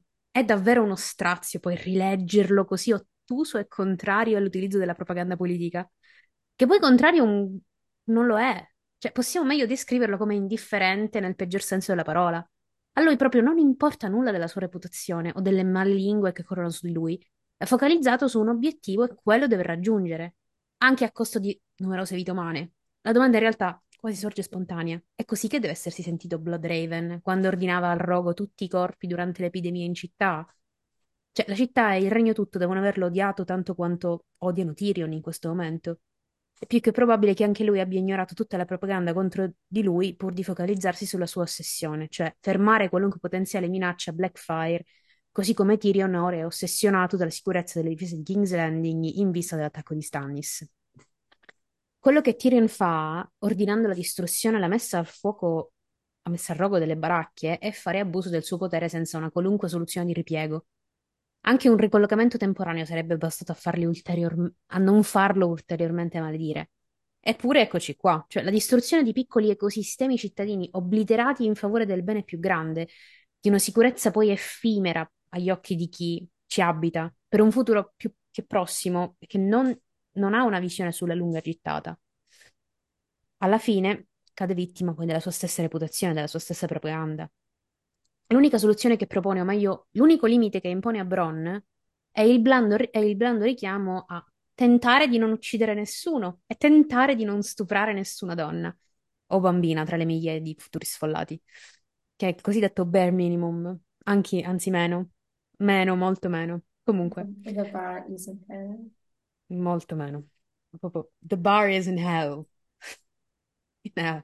Beh, Abbiamo da una parte il durissimo giustiziere Stannis che per pochi stupri nel suo campo castra tutti quanti, poi dall'altra abbiamo i Lannister, specialmente Tyrion e Tywin, che quasi incoraggiano certi comportamenti senza conseguenze alcune per i colpevoli. Tyrion avrebbe solo voluto poter costruire con la stessa facilità mura di cinta alte il doppio e spesse il triplo, ma forse non importava. Mura massicce e torri altissime non avevano messo salvato Capotempesta, né Arnal né tantomeno Grande Inverno. Qua arriviamo alla parte un po' più dolorosa del POV, che è il ricordo di Winterfell e i sentimenti contrastanti di Tyrion verso il castello, e in particolare gli Stark.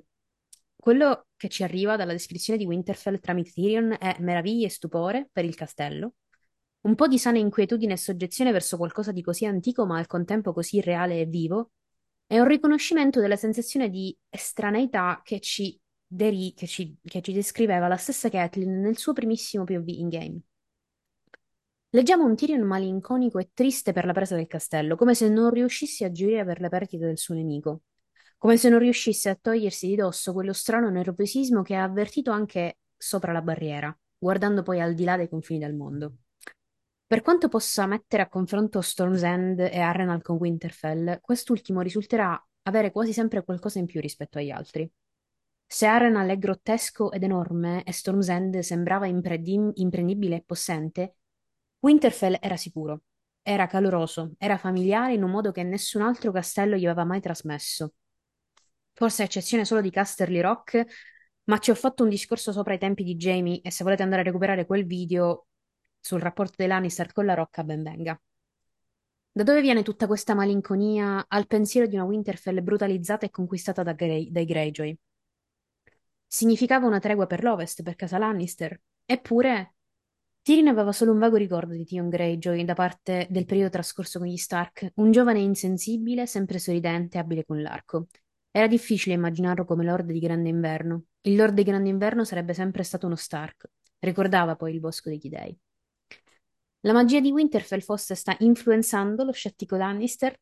Non si sa. Sappiamo solo che si è sentito un estraneo in presenza dell'antico albero diga di Winterfell, un luogo unicamente degli Stark e per gli Stark, proprio perché dentro quell'albero c'è il fondatore della casata, come tutti i Brandon dal tempo dell'alba e tutti quelli a venire, tutti i Freddy re d'inverno e i Lord protettori sepolti sotto le cripte. La cosa interessante della descrizione di Tyrion è che descrive l'albero del cuore come fermo nel tempo, cioè frozen in time. E questo ricorda poi come Bloodraven abbia descritto il tempo per gli alberi diga a Bran. Il tempo è diverso per un albero che per un uomo. Il sole, la terra e l'acqua. Queste sono le cose che un legno percepisce, non i giorni, gli anni o i secoli. Per gli uomini il tempo è un fiume. Siamo intrappolati nel suo flusso, sfrecciando dal passato al presente, sempre nella stessa direzione. La vita degli alberi è diversa, radicano, crescono e muoiono in un unico luogo e, nel fiume non, e il fiume non li sposta. La quercia è la ghianda, la ghianda è la quercia. Quindi, riassunto, il tempo per l'albero non esiste e Tyrion ha esattamente centrato il punto osservando bene l'albero di di Grande Inverno. Ehm, ovviamente stanno fermi là gli alberi finché qualcuno non li abbatte o li brucia. Stannis, io purtroppo ti maledico da oggi fino a quando non morirai. Insomma, per quanto possa essere strano, Tyrion ci sta male per la caduta di Winterfell, perché, volente o meno, in alcuni dei piccoli Stark ha trovato degli alleati leali e reali. Quel bosco era grande inverno, era il nord. Non mi sono mai sentito così fuori posto come quando ho camminato lì, come un intruso indesiderato. Si chiese se i Greyjoy l'avrebbero sentito. Il castello poteva anche essere loro, ma mai quel bosco divino. Allora, torniamo a Tyrion che, dopo essere passato per Piazza del Pescatore ed aver visto le tre puttane, cioè gli immensi trabucchi voluti da Joffrey per la difesa della città, e che rivedremo poi, ritorna alla Fortezza Rossa dove l'aspetta ennesimo incarico della giornata, diciamo questo imprevisto, ossia una dozzina di capitani furiosi per il sequestro delle loro navi. La questione viene liquidata in fretta con Tyrion che, come sempre, si scusa e, da bravo Lannister, promette di risarcirli a guerra finita. Notare, non a battaglia finita, battaglia finita promette cavallierati, eccetera. Questi dice guerra finita vi risarcisco.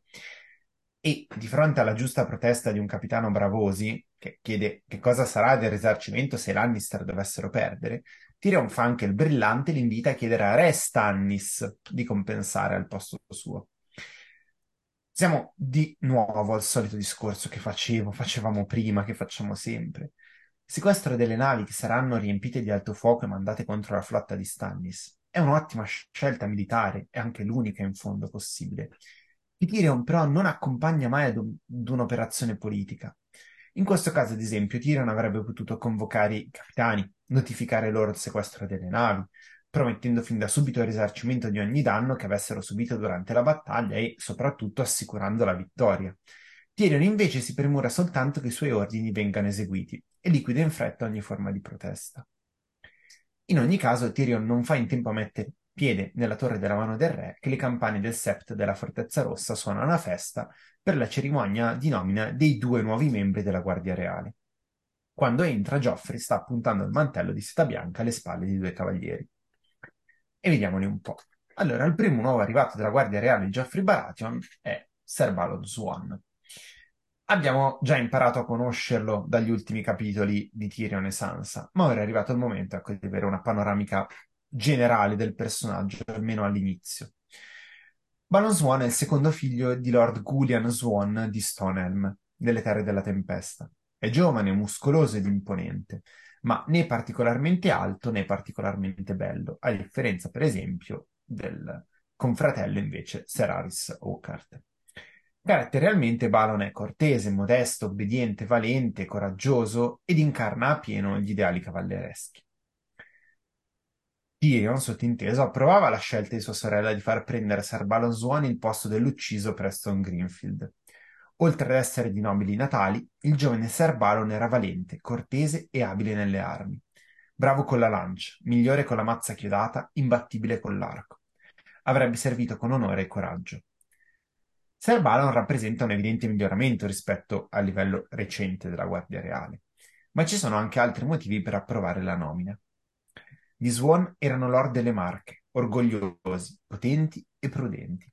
Dandosi malato, Lord Gulian Swan era rimasto nel suo castello, senza prendere parte alla guerra, ma suo figlio maggiore aveva cavalcato al fianco di Relli ed ora quello di Stannis, mentre Balon, il più giovane, serviva da prodo del re. Se avesse avuto un terzo figlio, Tyrion sospettava che sarebbe stato con Robb Stark. Non era forse l'atteggiamento più onorevole, ma dimostrava buon senso. Poco importava chi avesse vinto il trono di spade, gli Swan intendevano sopravvivere. Allora, come si suol dire, la malizia sta negli occhi di chi guarda, e Tyrion, come tutti i Lannister, ne è l'esempio perfetto per più motivi. Anzitutto, che Ser Balon Swan si trovasse e rimanesse ad approdo del re era più che naturale. Quale posto migliore della corte di un re Baratheon per il promettente figlio secondogenito di una casata delle terre della tempesta? È lo stesso ragionamento che si fa per Robert Royce, almeno fin tanto che la corte aveva anche forti influenze Arryn. Ciò che è strano al più è che Rally non si sia portato via insieme a Loras anche Balon Swan, ma se per questo si dimentica la Fortezza Rossa, diciamo così, anche i gemelli Redwine, che sono ben più importanti del secondogenito di Stonehelm. Una volta salito al trono Geoffrey, Balon Swan non può fare altro che fare buon viso a cattivo gioco e vivere la vita di corte come se nulla fosse. È da questa situazione che si deve spiegare l'atteggiamento di Lord Gullion Swan, non viceversa. Esattamente come Lord Paxter Redwine, Lord Swan non può schierarsi apertamente né a favore di Rally prima, né a favore di Stannis poi, perché sa bene che i Lannister hanno in pugno suo figlio, poco importa che sia il secondogenito e non il primogenito. Ciò che può fare senza schierarsi apertamente, quindi, è mandare il figlio primogenito, Donnell, a rappresentare lui e l'intera casata. Insomma, per quanto possa pensare qui Tyrion e Jamie poi in A Storm of Swords, Casa Swan si è schierata e lo ha fatto per i Baratheon, non per i Lannister. La nomina di Ser Balon Swan a Guardia Reale è una mossa da campioni.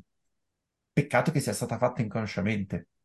Non è Ser Balon che si è ritagliato un posto a corte, sono Cersei e Tyrion che gliel'hanno cucito addosso, avvicinandoselo ancora di più e costringendo gli Swan ad essere ancora più cauti. La malizia sta negli occhi di chi guarda, dicevamo, e non riguarda soltanto gli Swan, ma anche gli Stark. È vero che la guerra è la guerra dei cinque re, così come è vero che al centro di tutto c'è il trono di spade. Ma mi riesce davvero difficile capire, cioè in realtà lo capisco benissimo, però è inconcepibile, come facciano i Lannister a non rendersi conto che le guerre, a ben vedere, sono in realtà due. Una è quella dinastica, che coinvolge Geoffrey, Stannis e Relly, e una è quella indipendentista, portata avanti separatamente da Robb e Balon. È la prima guerra, quella dinastica, che vede un continuo cambio di casacca. Mezzo altopiano e tutte le terre della tempesta si schierano prima per Relly, poi per Stannis, infine per Geoffrey, dopo la sconfitta delle Acque Nere. La seconda guerra, invece, vede gli schieramenti ben definiti e non potrebbe essere altrimenti. Robb Stark combatte per il nord e le terre dei fiumi, Balon Greyjoy per le isole di ferro e per il nord, diciamo. E nessuno dei due ha interessi sul trono di spade. Perché mai uno Swan si dovrebbe schierare per loro? Ai signori di Stonehelm interessa chi sieda da prodo del re a capo tempesta, non chi sieda a Pike o a Grande Inverno a Delta delle Acque. Però ai Lannister l'idea che sotto sotto il potere assoluto interessa a tutti o non gliela si può proprio togliere dalla testa. Il problema si ripresenta negli stessi termini in Jamie 8 e Storm of Swords, dove abbiamo questo dialogo con Balon Swan. Ecco il famoso capitolo in cui Jamie torna, chiama a concilio tutti i membri della Guardia Reale e li sistema tutti uno per uno. Anche qui rileggendo, dicevo, qui Jamie si vede che deve ancora migliorare. Dice a Baron Swan, c'è solo un'altra domanda che vorrei porti. Ci hai servito lealmente, è vero, mm, ma Varys mi racconta che tuo fratello ha cavalcato con Relly e poi con Stannis, mentre Lord tuo padre ha scelto di non chiamare proprio i suoi alfieri e di rimanere dietro le mura di Stonehelm per tutto il tempo del conflitto. Mio padre è un uomo anziano, mio signore, ha ben superato la quarantina. I suoi giorni di guerra sono finiti. E tuo fratello? Donnell è stato ferito nella battaglia e si è reso a Sir Helwood Hart. È stato riscattato e ha giurato fedeltà a Re Geoffrey, come molti altri prigionieri. Lo ha fatto, disse Jamie, e tuttavia, qui apro una parentesi, qui Jamie sbarella, perché dice Renly, Stannis, Geoffrey, Tommen. Com'è che si è dimenticato di Balon Greyjoy e Rob Stark? Avrebbe potuto essere il primo cavaliere del reame a giurare fedeltà a tutti e sei i re. Letteralmente hanno giurato fedeltà a questi quattro in mezzo sud. Ha giurato fedeltà a questi quattro, ma va bene. L'imbarazzo di Ser Balon era evidente. Donnell ha sbagliato, ma è un uomo di Tommen ora. Hai la mia parola. Non è Ser Donnell il costante che mi preoccupa, sei tu.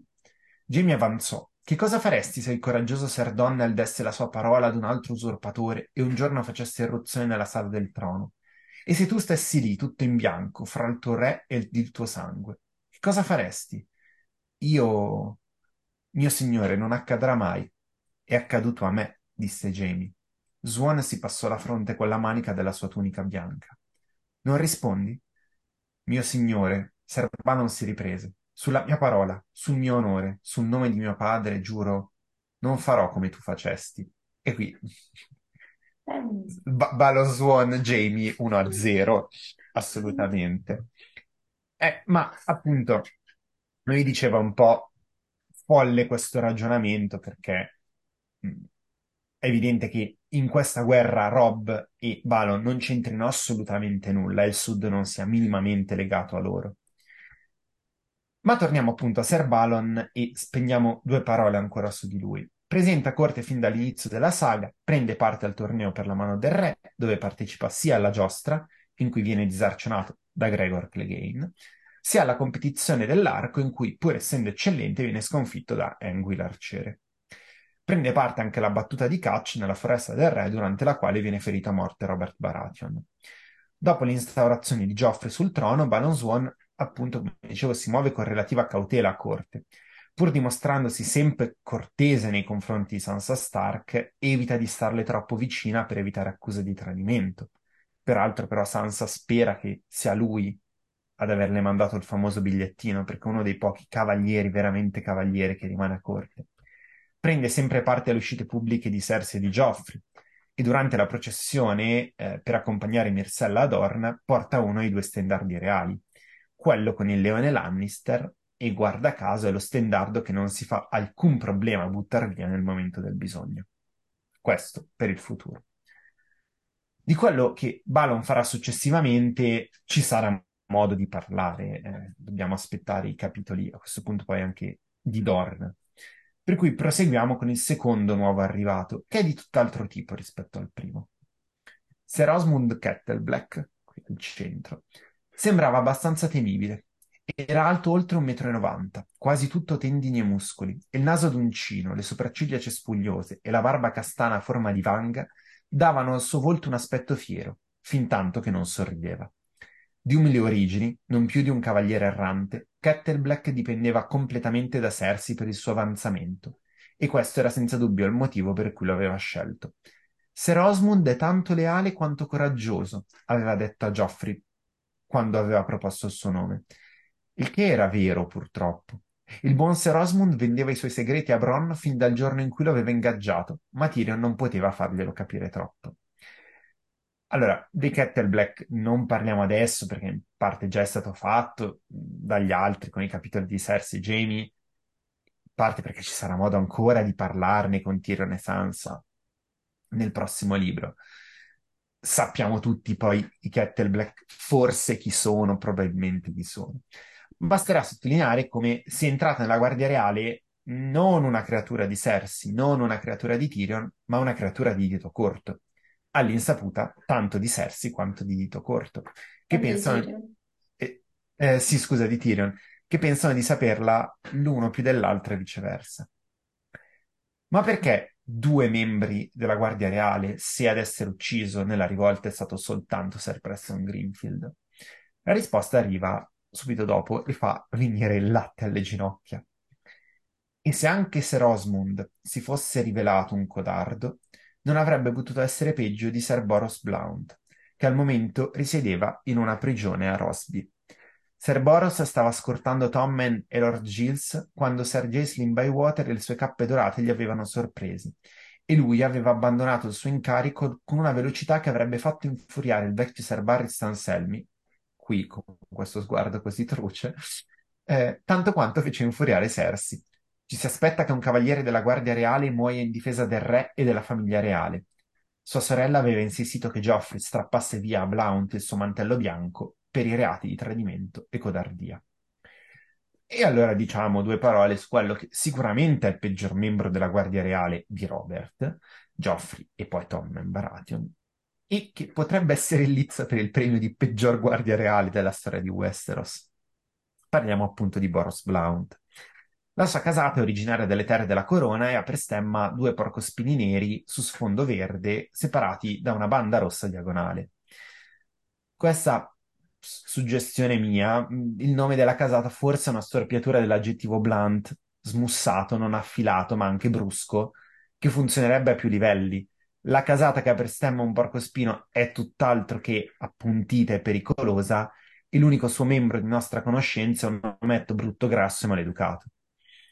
Le descrizioni che ci vengono date di Ser Boros, infatti, sono giustamente inclementi. È un uomo largo di spalle ma con gambe corte e storte, ha il naso piatto e le guance flaccide, è calvo, con radi capelli grigi. Il suo carattere non lo rende certo migliore. È irascibile e sgarbato, ma anche un gran codardo, capace di, prendersela, di prendersela soltanto con quelli più piccoli e deboli di lui. In modo leggermente diverso da Sir Merin Trant, di cui abbiamo già parlato, chiamando in causa il concetto di banalità del male, Sir Boros Blount è effettivamente un individuo maligno, che è irascibile crudele, e per questo motivo che il cavaliere della Guardia Reale si rivela sempre il migliore esecutore della folle volontà di Geoffrey. Diciamo che in parte il Merin Trant della serie ricorda un po' di più forse quello che è il Boros Blount dei libri, più che il Merin Trant del... perché Merin Trant è del tutto apatico nei, nei libri. Mm. Se essere un pessimo cavaliere non basta, Boros Blount è anche una pessima guardia reale.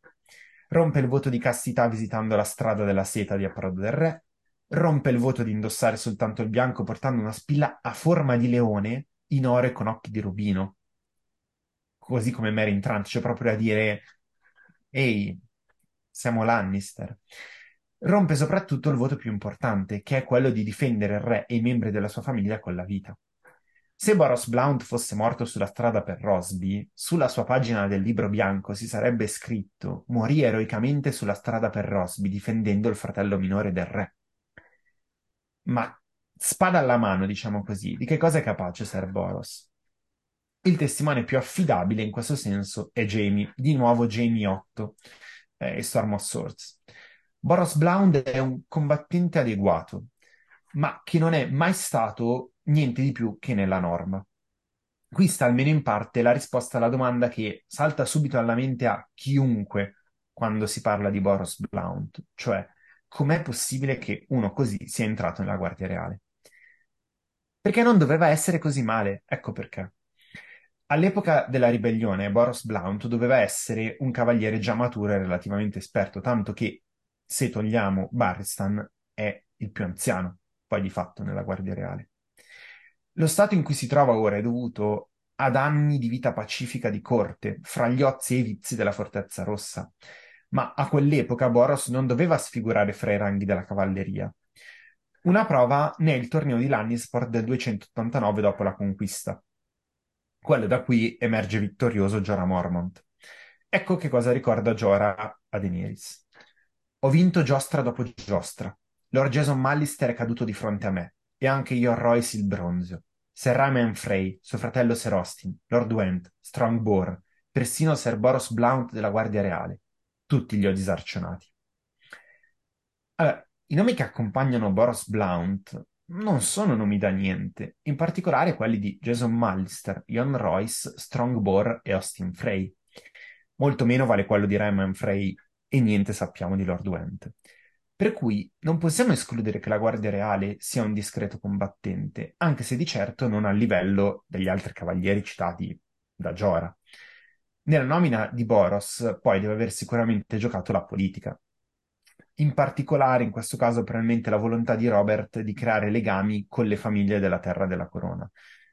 Un altro esempio che si potrebbe fare, su questo ci sono più incertezze perché non si hanno date precise, il comandante della eh, Guardia Cittadina prima di Janos Lint è uno Stockworth, probabilmente il, il padre di, di, di, Lollis. Prima di chiudere con Boros Blount, una piccola teoria interessante, una di quelle che se fosse vera non implicherebbe nessun stravolgimento, quindi queste sono le migliori. Nel racconto del torneo di Arrenal che Mira fa a Bran, il giovane Howland Reed viene picchiato da tre scudieri, poi allontanati da Lyanna Stark. Uno serviva un cavaliere forcone, uno un cavaliere porcospino, mentre l'ultimo era al servizio di un cavaliere con due torri sulla sua veste. Il misterioso cavaliere dell'albero, mis- misterioso ovviamente, cavaliere dell'albero che ride, sfida i tre cavalieri che nel frattempo avevano ottenuto un posto fra i cinque campioni del torneo e li sconfigge, come riscatto per armature e cavalli, impone loro di insegnare cosa sia l'onore ai loro scudieri. Peraltro si dice, questa è una piccola aggiunta, eh, che il cavaliere dell'albero che ride, un po' perché è un Mystery Knight, eh, ottiene consenso mh, mm, tra la folla, un po' perché si dice i tre che hanno vinto non sono particolarmente amati, quindi teniamo anche presente questo. Il Cavaliere delle Due Torri è chiaramente un Frey, come capisce subito anche Bran, mentre il Cavaliere Forcone è un Aig. Forse, ma questa è proprio un'ipotesi, Ser Leslin. Casa Aig è una casa giurata a casa Frey e guarda caso anch'essa prende attivamente parte alle nozze rosse, dimostrandosi disonorevole tanto quanto i signori del guado. E il Cavaliere del Porcospino? Che sia l'altrettanto disonorevole Boros Blount, che di lì a poco sarebbe entrato a far parte della Guardia Reale? Lascio a voi la parola a riguardo. Un'altra cosa che c'è da aggiungere è che mh, non tutti i cavalieri eh, sono bravi giostratori, partecipano alle giostre. Di cavalieri della Guardia Reale, effettivamente, di cui ci viene detto che partecipano alle giostre, Jamie senza dubbio, Badistan Selmy senza dubbio, Balon Swan partecipa, effettivamente tramite Giara sappiamo che anche Boros Blount è uno che partecipa, quindi io la trovo carina, a me piace, non dispiace come idea che Diana Eh, abbia buttato giù. allora, eh, per quanto sia carina, dubito onestamente, perché i Lautron sono l'unica casata che ha i percospini sullo stemma. E c'è questa casa Wood, che è appunto una casata di cavalieri con terre, che è giurata ai venti di Arrenal. Allora, ok, ok, Quindi ok. la cosa, probabilmente, diciamo, essendo, cioè parlando del, del torneo di Arsenal, Più, eh, probabilmente sì, ha più senso, ha sì, più sì, sì, sì. senso, anche se in realtà poi da lì, cioè ad Arsenal sono andate casate da tutti i sette regni più o meno, quindi perché no? Sarebbe carino pensare che possa essere Boros Blount, però diciamo io l'ho sempre intesa come casa Wood. Sì, io devo dire, prima di leggere questo, non ci avevo mai pensato, pensavo fossero, vabbè, i Frey, ok, le altre due, due casate così, due Mhm. casate minori. Sì, sì. E perché non si dice il colore, se si sapesse il Esatto, colore sì. sarebbe dirimente. I Wood hanno tre porcospini su sfondo giallo. Che brutta. No, però sono car- cioè, gli, gli animaletti sono graziosi. Però... Mamma mia. Uh. E vabbè. Allora, io sono comunque sempre distratta dal Jamie che è Sì, tenuto là insieme al Cavaliere di questo Fiori. è carinissimo. È Sì, sì, bellissimo. sì. Comunque, stiamo finendo, ragazzi, stiamo finendo. Allora, la sua presenza alla cerimonia, cioè la presenza di Tyrion alla cerimonia di um, um, unzione dei due cavalieri, aveva un doppio scopo, cioè l'ovvio presenziare come primo cavaliere, anche se senza dubbio non se ne sono accorti, cioè da come si descrive lo spettacolo di culi che ha davanti a sé, Tyrion non l'ha visto nessuno. L'altro scopo è, cioè, proprio il secondo è quello di riuscire solo a incrociare lo sguardo di Shea, la nuova cameriera di Lollis. eh, vabbè, Shea, ormai, conosciamo tutti. Con lei aveva in precedenza parlato di vestiti e oggetti personali, non avrebbe potuto tenere quasi niente del guardaroba, purtroppo per lei. Quando l'investitura fu finalmente conclusa, Geoffrey uscì fra Ser Balon e Ser Osmund con i nuovi mantelli bianchi, mentre Tyrion si attardò a scambiare due parole con il nuovo Alto Septon, che era stato scelto da lui e abbastanza saggio da sapere chi metteva il miele nel suo pane, cioè chi sapeva, cioè chi gli dava il lavoro. Voglio che i dei siano dalla nostra parte, gli disse Tyrion senza mezzi termini. Dite a loro che Stannis ha giurato di bruciare il grande tempio di Baelor. È vero, mio signore? chiese l'Alto Septon, un uomo piccolo e accorto con la barba bianca e ispide e un viso rugoso. Tyrion alzò le spalle.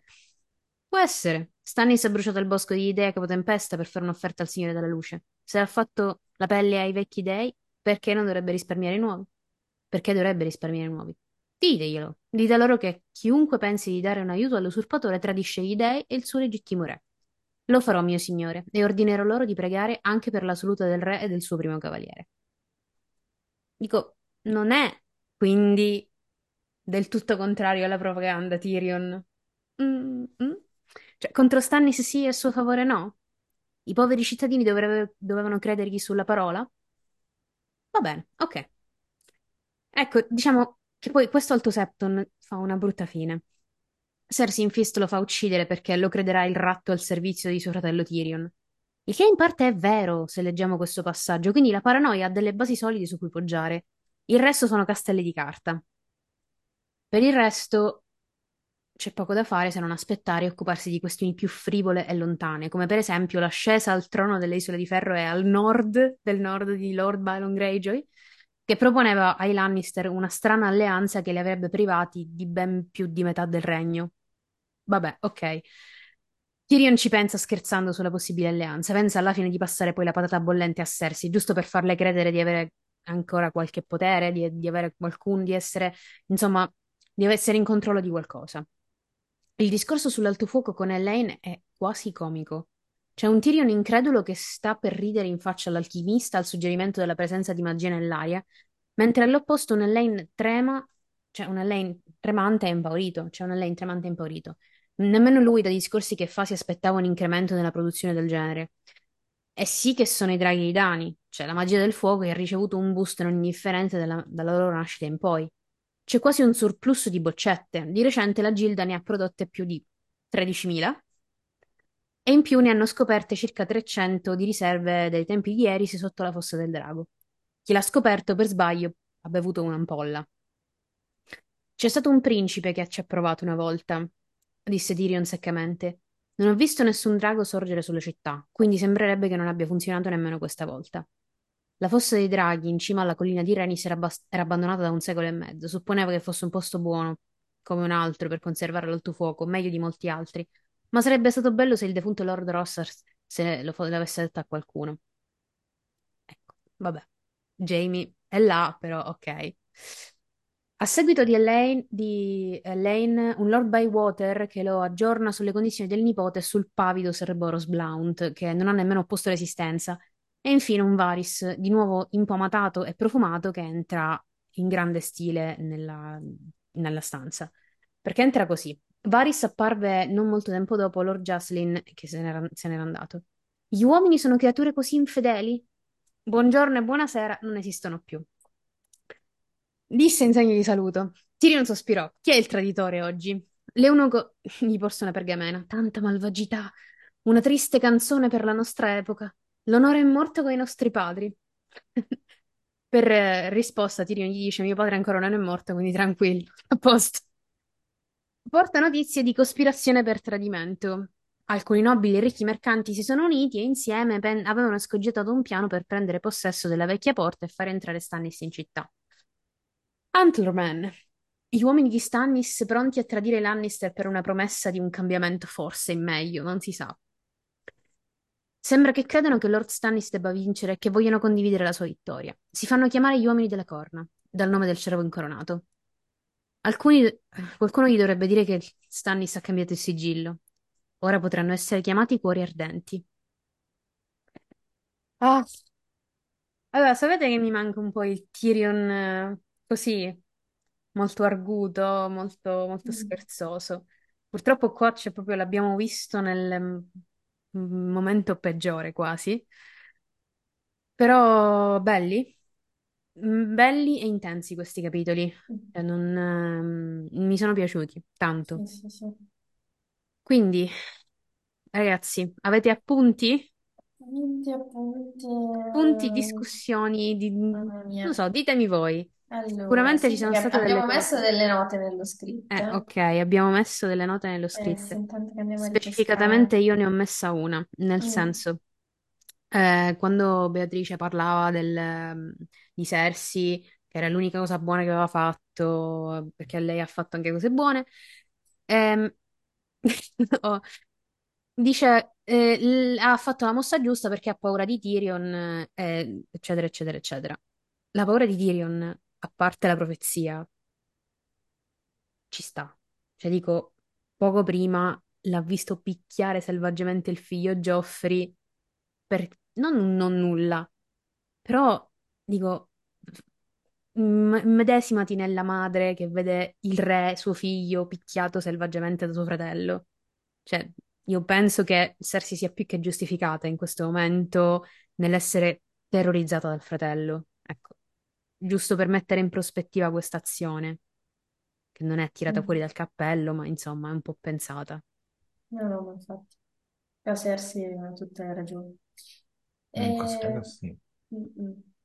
Poi ho messo una nota. Ah, sì, sì, la misoginia di Shay, poi la vedremo in realtà meglio con il risentimento che avrà per Lollis, che mica male.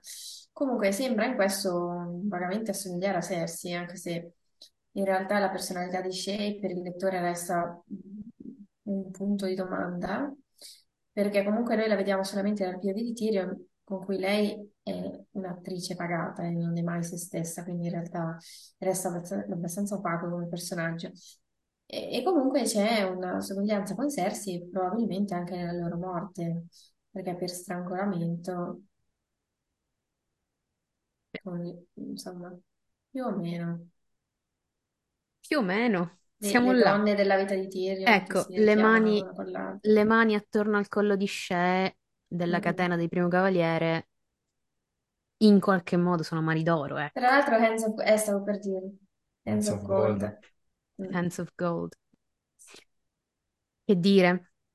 Allora, io non so se si è capito bene il discorso che ho voluto fare con Tyrion e Shea, fatemelo sapere nei commenti, perché eh, come ben, bene ho spiegato, è la cosa più importante per me, cioè l'emotività di Tyrion che si presenta prepotente in queste pagine, una volta che si parla di amore, si parla di presunto amore, ecco.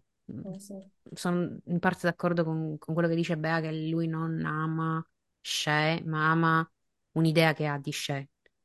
Ehm, quindi spero di, ess- di essere stata chiara eh, nel- nello spiegare, ecco, la, la situazione abbastanza complessa che si è creata tra, tra queste due persone adulte, che però hanno comunque una differenza di età abbastanza importante e una differenza di posizione sociale che non può essere assolutamente ignorata. Uno è il nobile figlio di uno dei lord protettori più importanti, è primo cavaliere del re, l'altra è una ragazza, appunto, una sex worker che a livello sociale è ancora più in basso, che ne so, di una contadina qualunque. Ci sono almeno 10 gradini di differenza tra la posizione di Tyrion e la posizione di Shea. Tyrion su Shea ha un potere stra immenso, cioè non, non quantificabile. Tutto quello che le fa, lei non può assolutamente rifiutare.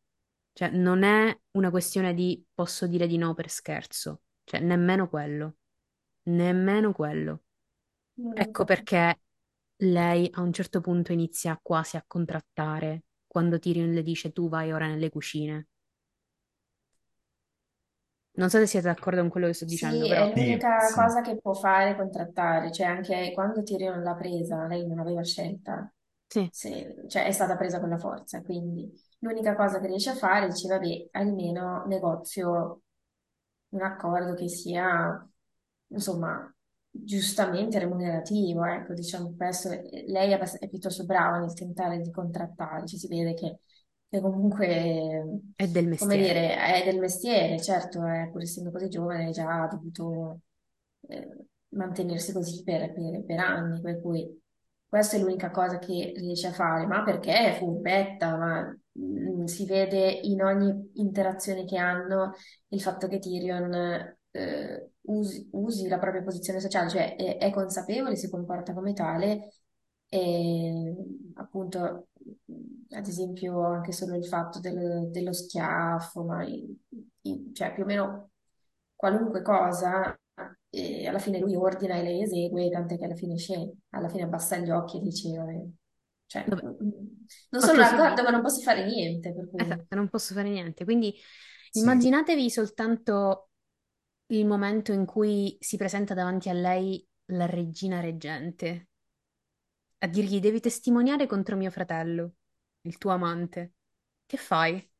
Ma tra l'altro, cioè, lei, mh, al di là che ha perso completamente la protezione di Tyrion, quindi è lì che se la deve cavare solo con le sue armi, per cui è logico che eh, hai un'altra che ti propone un accordo economico o lo prendi, cioè.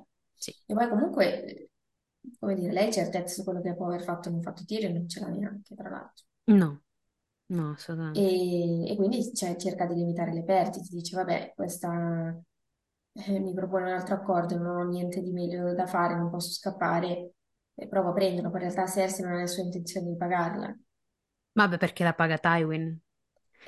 E no, io credo che probabilmente lei, diciamo, vada da Tywin per cercare di, come Sì, dire, abbozzare un altro un po', eh, solamente che ci lascia le penne. Vabbè, eh, Sì, comunque sì.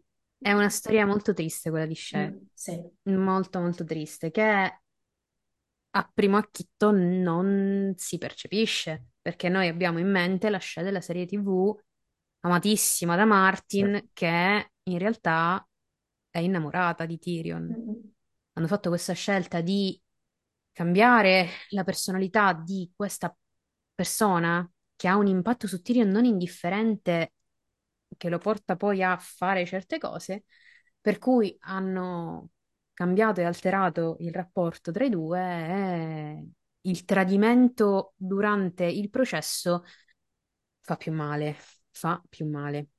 Beh sì, ma e poi arriva anche mh, poco comprensibile perché se- cioè, la scena della serie TV, come dici giustamente tu, eh, è innamorata di Tyrion, almeno questo passa, quindi Sì, eh, diciamo il fatto che lo tradisca così, Ed è anche un Tyrion cioè, diverso.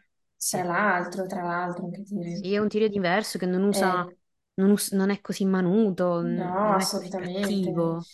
Eh, Eh, tra sì, l'altro, Tyrion, Tyrion è ingentilito sì, e Shay, mh, appunto, è innamorata di Tyrion, per cui si arriva poi al, a- diciamo, allo stesso eh, outcome dei libri, cioè Shay che lo tradisce e non si, in- diciamo, non si capisce bene da dove venga questa cosa. Mentre qua tutto fila perfettamente, perché appunto eh, Shay semplicemente continua a fare quello che ha sempre fatto, e cioè cercare di sopravvivere, cercare di mm, guadagnare la pagnotta sostanzialmente. sì, E, e Tyrion ehm, si, cioè, sia sem- si- emerge come si sia sempre illuso dell'amore di Shea, che ovviamente n- non esiste, è una finzione che lui stesso ha costruito e ha pagato per costruirsi, dando istruzioni su come lo voleva lui. Quindi, certo. eh, diciamo qua, eh, tutto torna.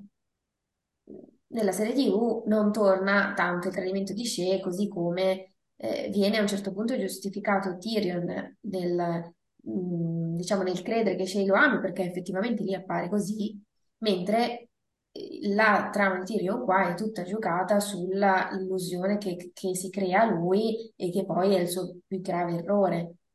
Quindi certo. tutto si va a perdere. Adesso io non so, non so perché a Martin piaccia di più questa versione.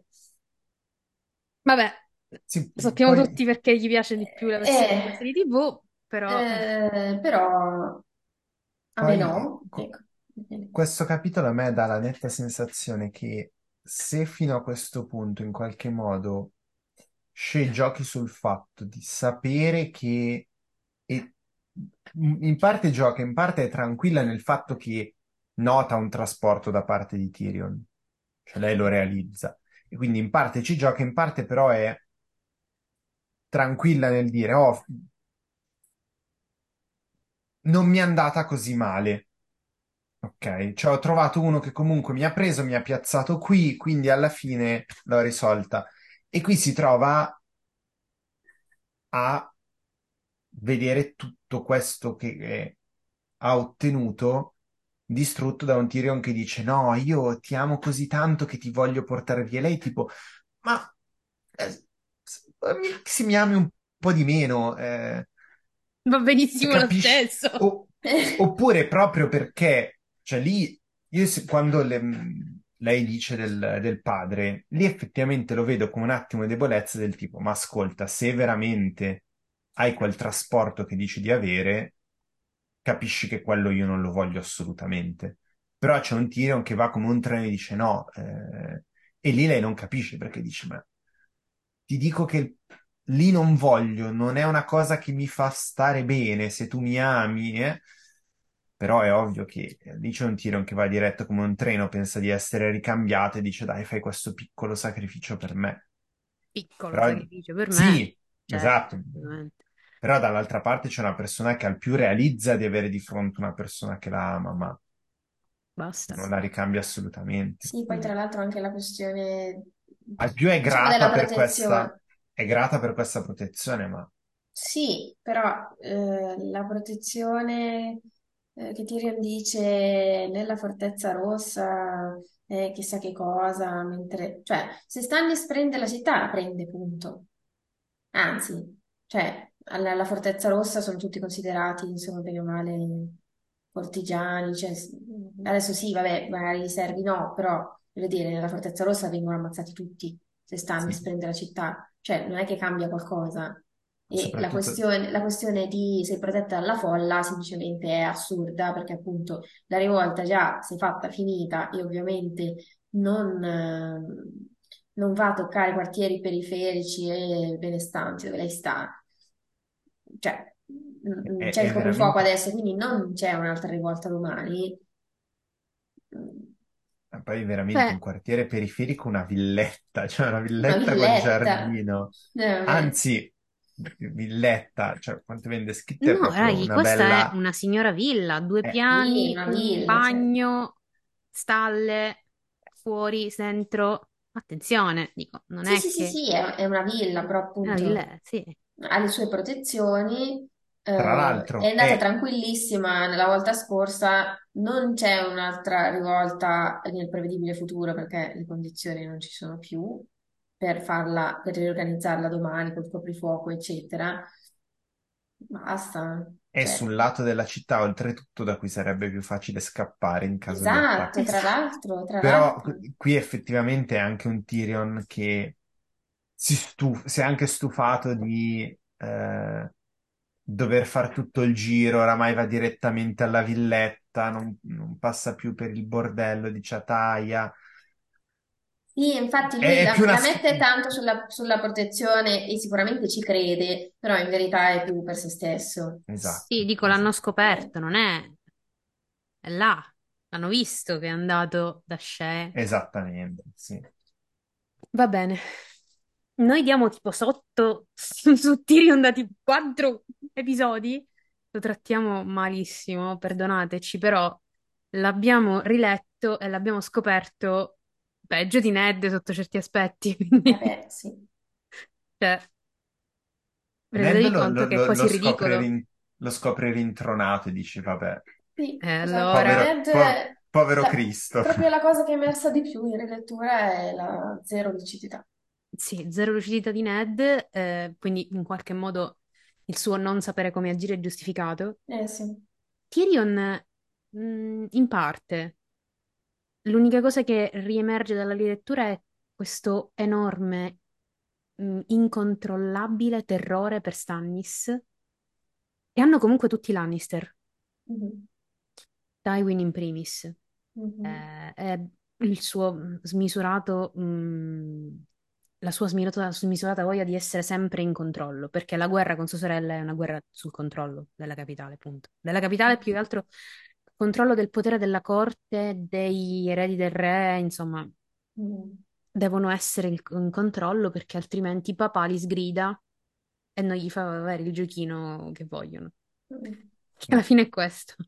Sì, e poi quello che emerge ormai da non so quanti capitoli a questa parte, cioè da tutto esce, che Tyrion eh, le pubbliche relazioni non ci siamo, ma proprio non ci siamo, la No, ma propaganda non eh, manco a pagarlo. E no, adesso proprio ci sguazza eh, in questa storia di ecco volevano la, la scimmietta malefica, adesso ce l'hanno, adesso la faccio, cioè così con tutto con sto orgoglio che, ma che, che te orgogli di che? Cioè, Che ehm, significa? che è? Eh, Cioè, sembra un po' bambinesco, un bel po' molto, bambinesco. Molto, molto, molto, è è molto vero. gni gni gni, però Molto gni gni gni, non esatto. vedi che è un rischio reale, cioè Affrontalo da Eh, adulto. no, nel senso, fosse una cosa senza conseguenze, dici, vabbè, che pensino quello che vogliono, ma le conseguenze ci sono. No, poi effettivamente non, non- non ci avevo pensato, come dicevi tu, Chiara, eh, cioè la propaganda sì, ma quando, quando vuoi tu, Sì, lui, sì. quando vuoi tu. quando, quando E conviene. soprattutto, mi raccomando, eh, per tempo. Sì, Cioè, sì, sì, certo. non Più c'è lento. fretta, Cioè, a diciamoglielo poco, all'ultimo, a poco mi Stannis bussa alla raccomando. porta, figurati. Grande. Va Sì, sì. bene, eh. va bene. Allora, che dire? È stato bello affrontare questi due capitoli. Sono uno script più lungo dell'altra volta, ma vabbè, ormai tanto ci siamo abituati. Eh, va bene così. Come sempre, noi ringraziamo tantissimo i nostri Patreon che ci sostengono. Un grande abbraccio a loro. E sono Lady Chiara B, Lady Chiara V, Lady Elena e Lord Maledi Amata, Maledi Cristina, Ser Filippo, Ser Giovanni, Ser Marco B, Maledi Marta, Maledi Maura, Maledi Saia, Alessandro, Emanuela, Diego, Francesca, Jace Dane, Jointh, Marco S, Sedi e Val. Ragazzi, un abbraccio a tutti, grazie mille. Grazie di cuore. Grazie mille. Noi ci vediamo prossima settimana. Come sempre, ricordatevi di iscrivervi al canale, attivare la Eh, campanella, mettere like al video, condividere. Ciao a tutti, ragazzi. Ciao. ciao. Buona serata.